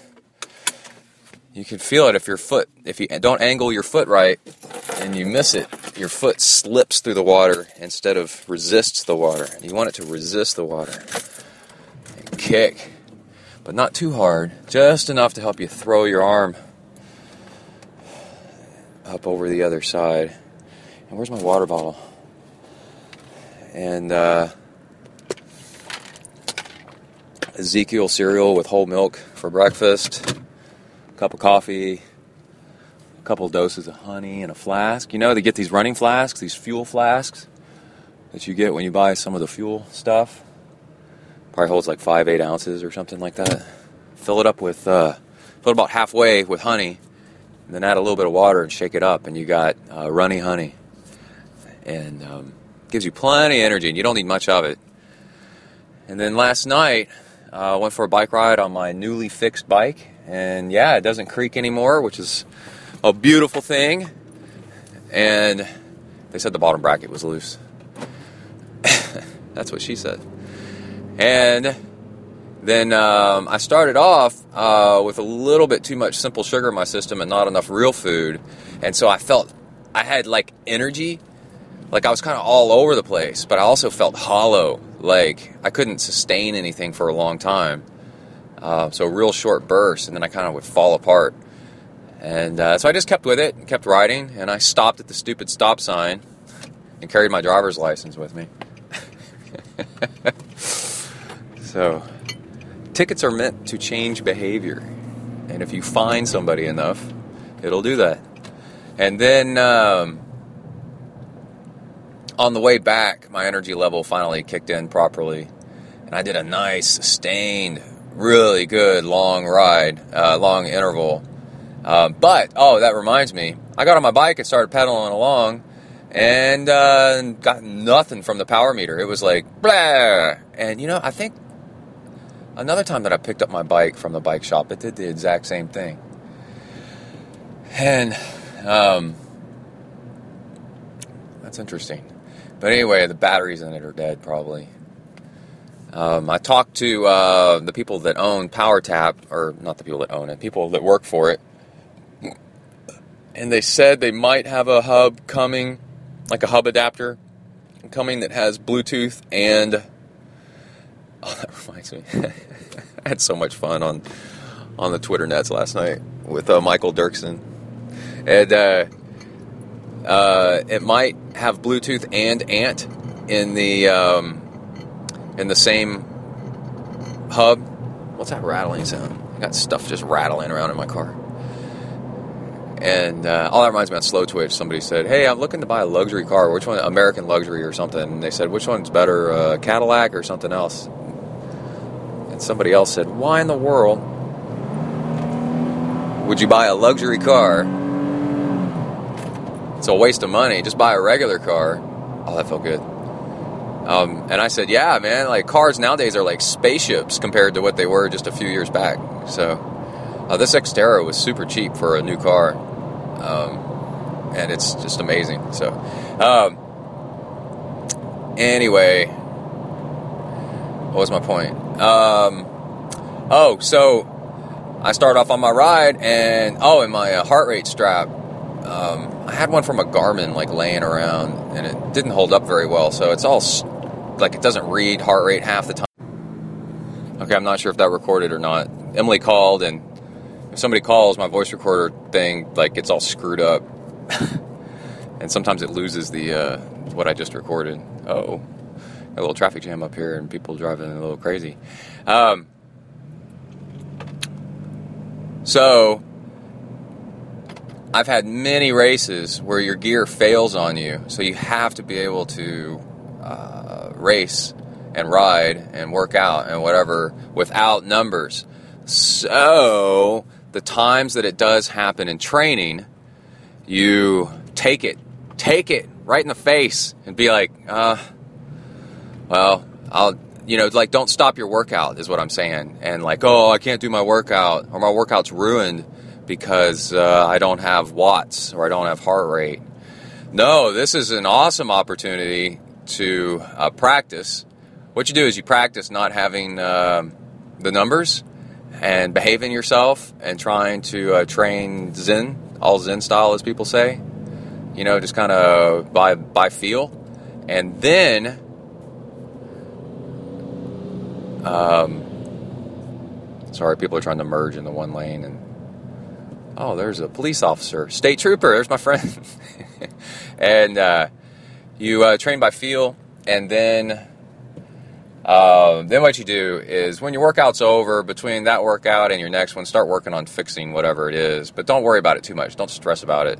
Freak out because it's not really going to help. Uh, you shouldn't cut a workout short because during that workout, it's invaluable to know how to uh, fix yourself so that you don't have uh, problems, so you don't overdo it or underdo it, and get used to uh, the frustration of not having your data. And oh, I'm gonna. Whoa, man, you are a terrible driver. Where'd you learn to drive, dude? Wow. this guy. He's either over caffeinated or like something. Anyway, um, uh, Ironman Wisconsin, my watt meter didn't work for oh the first half of the bike ride, and then it finally started working. I lost a contact in that same race too, and I'm really blind, so I had to do the whole race basically with one eye and no depth perception, starting on the bike at the beginning of the bike ride and on an unfamiliar course, you know, with occasional pothole and stuff like that. Uh, no depth perception. Try that. I think you could get used to that, but when it happens suddenly, it's uh, all day, and the headache that ensued of having vision and great vision in one eye and horrible vision in the other. That's pretty fun.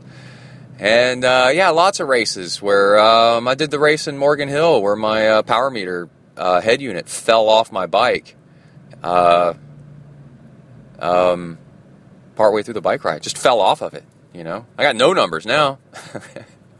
Uh, but usually, what I do is I have some sort of head unit on my bike, and then I have the Suunto watch, so I can still um, I can I can still record and look at stuff later. So I'm recording in two places. That's just kind of by accident. It's nice to have a dedicated bike computer, and uh, between your between your hands, and then on your wrist you have like the Ambit two or three. So um, speaking of that, the uh, uh, Michael Dirksen got. MP Dirksen on Twitter got uh, got his Ambit three yesterday, and then he start he started posting pictures uh, and included me on the on the notices that uh, it was getting. T- he said it was getting text alerts. I said, "Oh, post a picture." So he did, and it's a smartwatch, right? And a fitness tracker. It's pretty cool, all in one. And he goes. Uh, he posted a picture and it said, you know, text alert. It was like from one of his friends, a text message, right? And I said, oh, that's cool. And then a while later, he posted a picture. He goes, it posts Twitter updates too. And he posted a picture of his watch saying, um, a tweet from me, like, this is cool, like that. And so then I took that picture and retweeted it saying, that's cool. and the, uh, the singularity is uh, in in, uh, in, geek culture, nerd culture, it's when we it's when we achieve uh, oneness with all knowledge. Kind of like the internet is singularity, singularity. Uh, and with computers and artificial intelligence, everything is on all the time. Everything is known. Everything is single, right? Full duality. Everything is one thing. It's called the singularity, and, uh, and sometimes it's called the technical singularity. You can look it up. It's pretty cool and uh, I said uh, I posted on Twitter that the singularity, the Zen ZenTri singularity, has been achieved. It's kind of like a picture of yourself in a with a photo of yourself in a photo of yourself. That's pretty cool. So.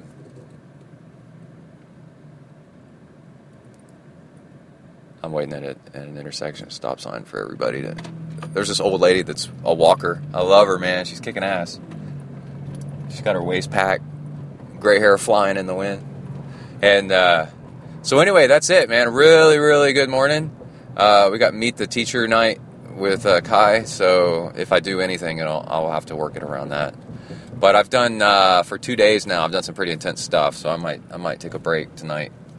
And, uh, oh, I'm recording an interview with uh, Sid Garza Hillman um, approaching the natural guy. So going to do that at lunch, I think. It's going to be pretty cool. And then I need to get Tawny back on the show.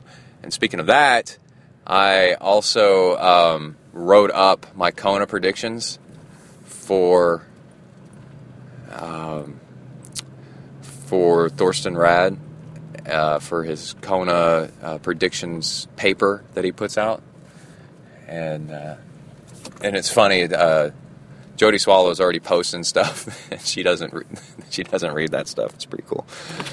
And now you know the insides of the sport. All right, that's it. Out, bang. All right, I'm getting ready for work and leaving the house. I thought I'd record away from the car, although we're to be putting the microphone down and such as I get stuff done here. And there's so much going on. I want to talk about it.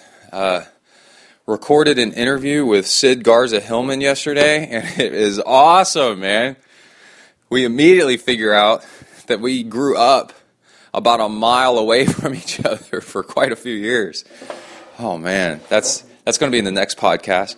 Um, I'm putting on my work shoes. I wear my work socks from the day before, so like Argyle or whatever I happen to be wearing from office wear, as my um, athletic socks for running or cycling um, later that day. Like if I bike or run that evening, I wear them, and it's a way to save money on washing socks. I figure nobody's going to see me or nobody cares, so I'll wear you know, there's cotton, old, whatever socks. It's only an hour workout, so who really cares? So this morning, I woke up and put on uh, my work socks from yesterday because they're already kind of dirty because I wore them all day yesterday. And then uh, got on the bike and had a killer trainer ride riding the new beta. Y'all don't have it yet because um, Morgan's working on it. Got some changes still. Uh, but trainer view, and uh, oh my god, it's awesome! So I'm riding around Lake Tahoe. So it's a website trainer. Uh, it's realtimeathlete.com, and then uh, um, there's a beta version that's going to come out that is just mind-blowingly good. And then um, got off the bike, and I figured out that the perfect recovery stuff for me is chocolate ice cream coming right off the bike um, or right off the run to cool down. It's so hot here in Texas, and it really does cool you down really quick. And uh, let's see, what is another thing? I bought sriracha sauce at the grocery store last night. I'm going to take it to work and leave it in the break room with a note that says "free for everybody." I'm like a, a sriracha evangelist. and we got some Amrita bars over here. I'm going to take them to work in case I want a snack. And a couple other things. Oh, and I got off the bike, and while I'm eating, just I eat it right out of the container, just a few spoons, like maybe five or six spoons, maybe, of uh, of chocolate ice cream. Not much. And you could do coconut ice cream if you want to be vegan or whatever. And but um, it it's really impressive how much it cools you. And while I'm cooling down in the kitchen, I get out my ingredients for my green smoothie. Um,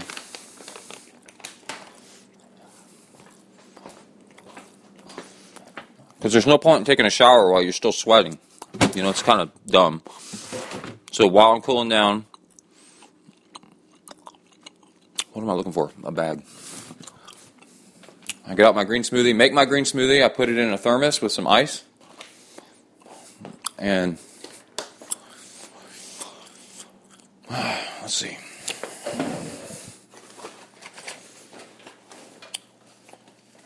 Yeah. Hold on. I'm eating while. Triathletes eat. Oh. I'm doing Trainer View. What it does, it's Google Street View, and it stitches it together. It's awesome. So you can make a anywhere where there's Google Street View, you can make a course and ride it. And it's like a hill profile and speed and distance, and you can change all this stuff. And then any place that's been ridden in Map My Ride, they have a database, and his uh, Trainer View will go and search the database for anything that you type in. And you pick it and it just loads it in. And Morgan's a freaking genius. And then um, if you get the pro version, it saves your profile and like stuff you've done and whatever. Well, I got to retie my shoe. So I'm riding along and there's like stop signs and state troopers, you know, because it's Google Street View. I'm just like blowing through all that stuff, just laughing. Ha ha.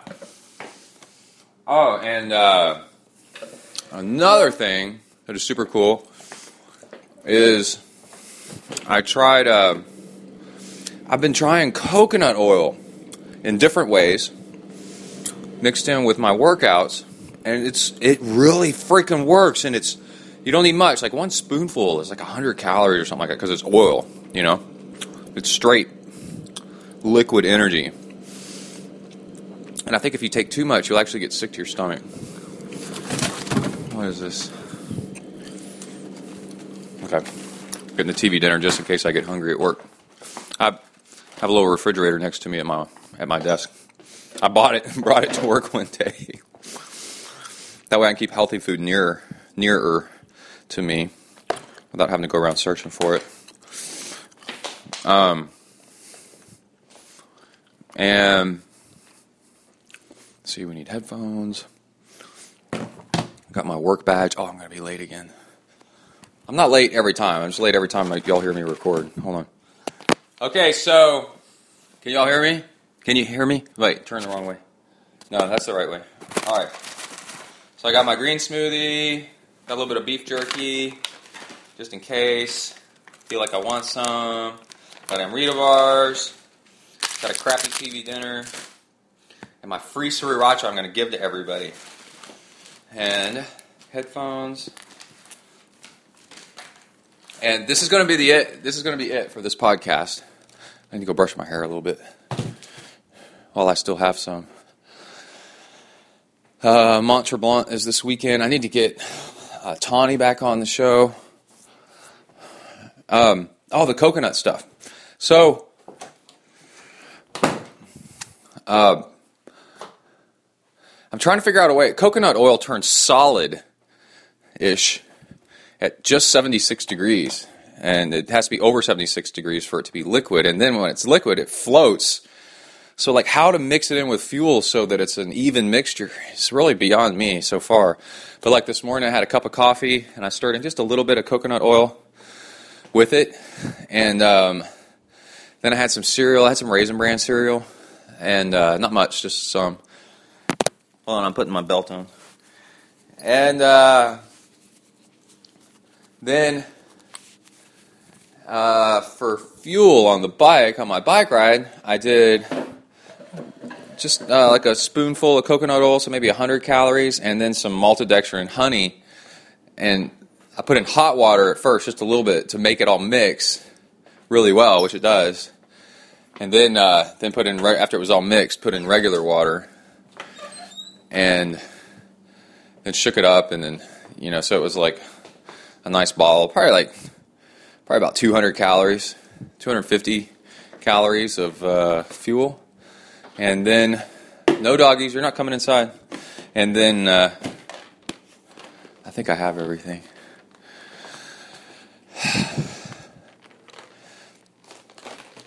And then after that, I uh, got on the bike, and it, it's really weird. Hold on. I'm coming. I got to zip up everything over here. Oh my. I got to get all my crap and turn off everything. This is the formula for forgetting something and then getting to work and going, crap. You know, like trying to do a lot of things while you're leaving the house. So I'm checking the house, make sure all the lights are off, everything's locked up. All right, let's walk out of the estate. The long walk down the the driveway here, past the uh, stables and the Bentleys and the Rolls Royces.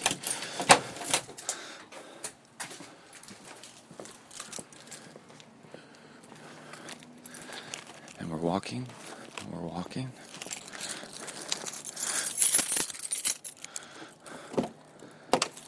And we're here. Oh, my car smells like the devil's anus. Like like Satan's football team's locker room. Oh, that smells so bad.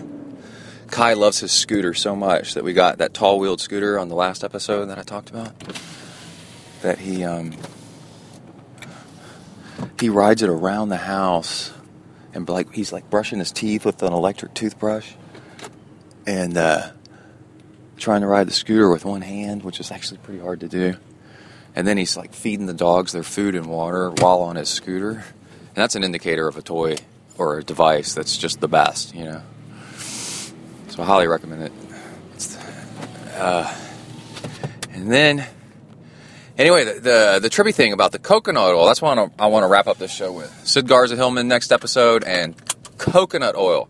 I have not figured out totally how to do coconut oil as fuel, but the times that I've used it, it is impressive because it's um, you just have just a your energy just feels like like granite, you know, like a freaking like igneous rock, and you're like, this is incredible. Like I feel like I've got so much energy, um, but it doesn't feel like cheap energy. It feels um, so stable, you know, like if it was a car, it'd have a wide wheelbase. You're like, wow, this is a wide. My body feels like it's got a wide wheelbase right now. Go through this turn without tipping over, and just stable, stable, stable. Uh, so, like I said, I'm trying to figure out how to mix it in with fuel because uh, I'm on the bike and the room temperature's probably 75 or something like that. So 74. So the coconut oil starts to turn kind of solid in little, little tiny pea-sized clumps in the uh, in the fuel mixture. You know, and I'm like, is this coming through? Is this? I, I don't know. Is it gonna fit when it's clumpy like that through a bottle? You know, or do you need to put it in a um, Oh, it's football game weekend. We got people driving around with flags sticking out the top of their car. Hold on. School zone. All right, I'm back, I think. Yeah, okay. Sorry. Um, oh, that's weird. Got a lot of construction up ahead. So, exited the school zone. Um, so, how do you do the coconut oil and make it work uh, cheaply, and then make it work so it mixes with your fuel reliably, so you're actually getting it. Because like, imagine going out on a on a cold run or whatever. Do you do you put it in some kind of like toothpaste squeeze tube and squeeze out a little bit every once in a while? You know, like a separate flask. Now you're talking about separate things. To uh, oh, we got a we got a dump truck getting up on a curb. Got to go around them. Construction, construction. Economy in Texas. If you can stand the heat, it's good. Anyway, um, and then you're talking about carrying along extra stuff, you know, and then you got to squeeze it out too, and you got to get it in the tube, which actually is not that hard. You just heat up the oil until it's liquid, and then you then you uh, pour it into whatever you're going to squeeze it out of. And so, do I need to get some kind of squeezy thing? Put coconut oil in every once in a while, and just do a, a dab, and then. But I can tell you what's nice is you're sitting there, you just got. You can tell by the way I'm talking and like how enthusiastic I am this morning. I got, I'm on top of things, got stuff straightened out. That uh, even though I'm late, that um, it's tons of energy without being it all coming from sugar. You know, so uh, it's good for your insulin. It's good for your um, for your teeth. You know. So that reminds me, I got a green smoothie. Okay, so let's go ahead and wrap up the show so I can focus on getting to W to the ERK. And yeah, let's see. Sid Garza Hillman, the uh, the 70.3 championships are this weekend. Oh, holy crap! So I'm minding my own business yesterday, just doing work, work. You know, I'm hitting the keyboard and I'm uh, watching. Uh, you know, like where's my supervisors? and I'm a supervisor, so where's the people that I'm at? You know, uh, going to this meeting, checking my calendar, getting work done, you know, filing TPS reports, sorting cover sheets, uh, adding and removing printers from my installs. And I look up at Twitter on my uh, on my computer screen. I got it just kind of over on the right hand side, and I follow lots of triathletes because it's good motivation to uh, follow people that are. Um, oh, Marc Maron, who's uh, a podcaster, um, very good podcast.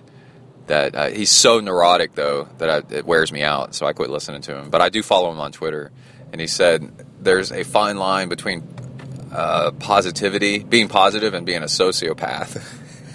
it's like yes, that is so true you start getting so positive, you start thinking that you can do anything, and you start uh, crushing people underneath you to get to do your anything. That you stop you stop caring about other people. That's one of the definitions of a sociopath. Is you start ranking your yourself uh, over society. You know, to do what you want to do. This path means to kill, I think, and socio, you know, society. So you crush society that's in your way because you're so positive. You can do anything. Anyway, I think I might get that framed or something. Um, anyway, so I'm on my business, uh, and all of a sudden Twitter just goes, "Hey, Brett. Hey, Triathlon World. Guess what? Challenge just merged or bought or something. That's still we'll find out. Through the the the sociopath detectives and Slowtwitch will figure it out. The um, uh, Challenge just merged slash bought Rev 3. And now they're going to rebrand, so we'll starting next year, all the Rev 3 races, challenge races. And Rev 3's already got a, a big presence in the United States. And Challenge has a big presence around the rest of the world. And Challenge is the race company that does Challenge Roth, which has 10,000 competitors in a race or something, and it's the biggest freaking race out there. And Challenge is the company that's doing that, that's that's working with uh, the Arabs over there in, uh, I don't know if they're Arabs in Dubai or not, or Abu Dhabi, uh, that have oil money like crazy. They make Texas, Texans with oil money look like peasants. And uh, they've got so much oil money that um, the money they're throwing at uh, triathlon is ridiculous, and the the challenge. What is it? Is it Bahrain? Is it challenge? Uh, I can't remember, but there's going to be um, a huge race uh, later this year um, where the prize money is insane, and a whole lot of pros are like, "Screw WTC, we're going to start racing challenge stuff." Well, where's the challenge stuff in the United States? Well, now there is because they got Rev 3. So, um, just huge, huge news. Huge news. And WTC's got to be like freaking out about this. And, uh, yeah, I just think it's so cool. So, we'll talk about that with Tawny, I bet, and uh, what that means because it's really, really complicated stuff. Uh, yeah. Okay. That's it. Everybody stay safe out there. Uh, worked up hills, cruise down hills, all that good stuff. And I'm trying to think what else we got. I think that's it. All right. I need a little less caffeine. I actually I haven't had hardly any. Had a cup of coffee. That's it.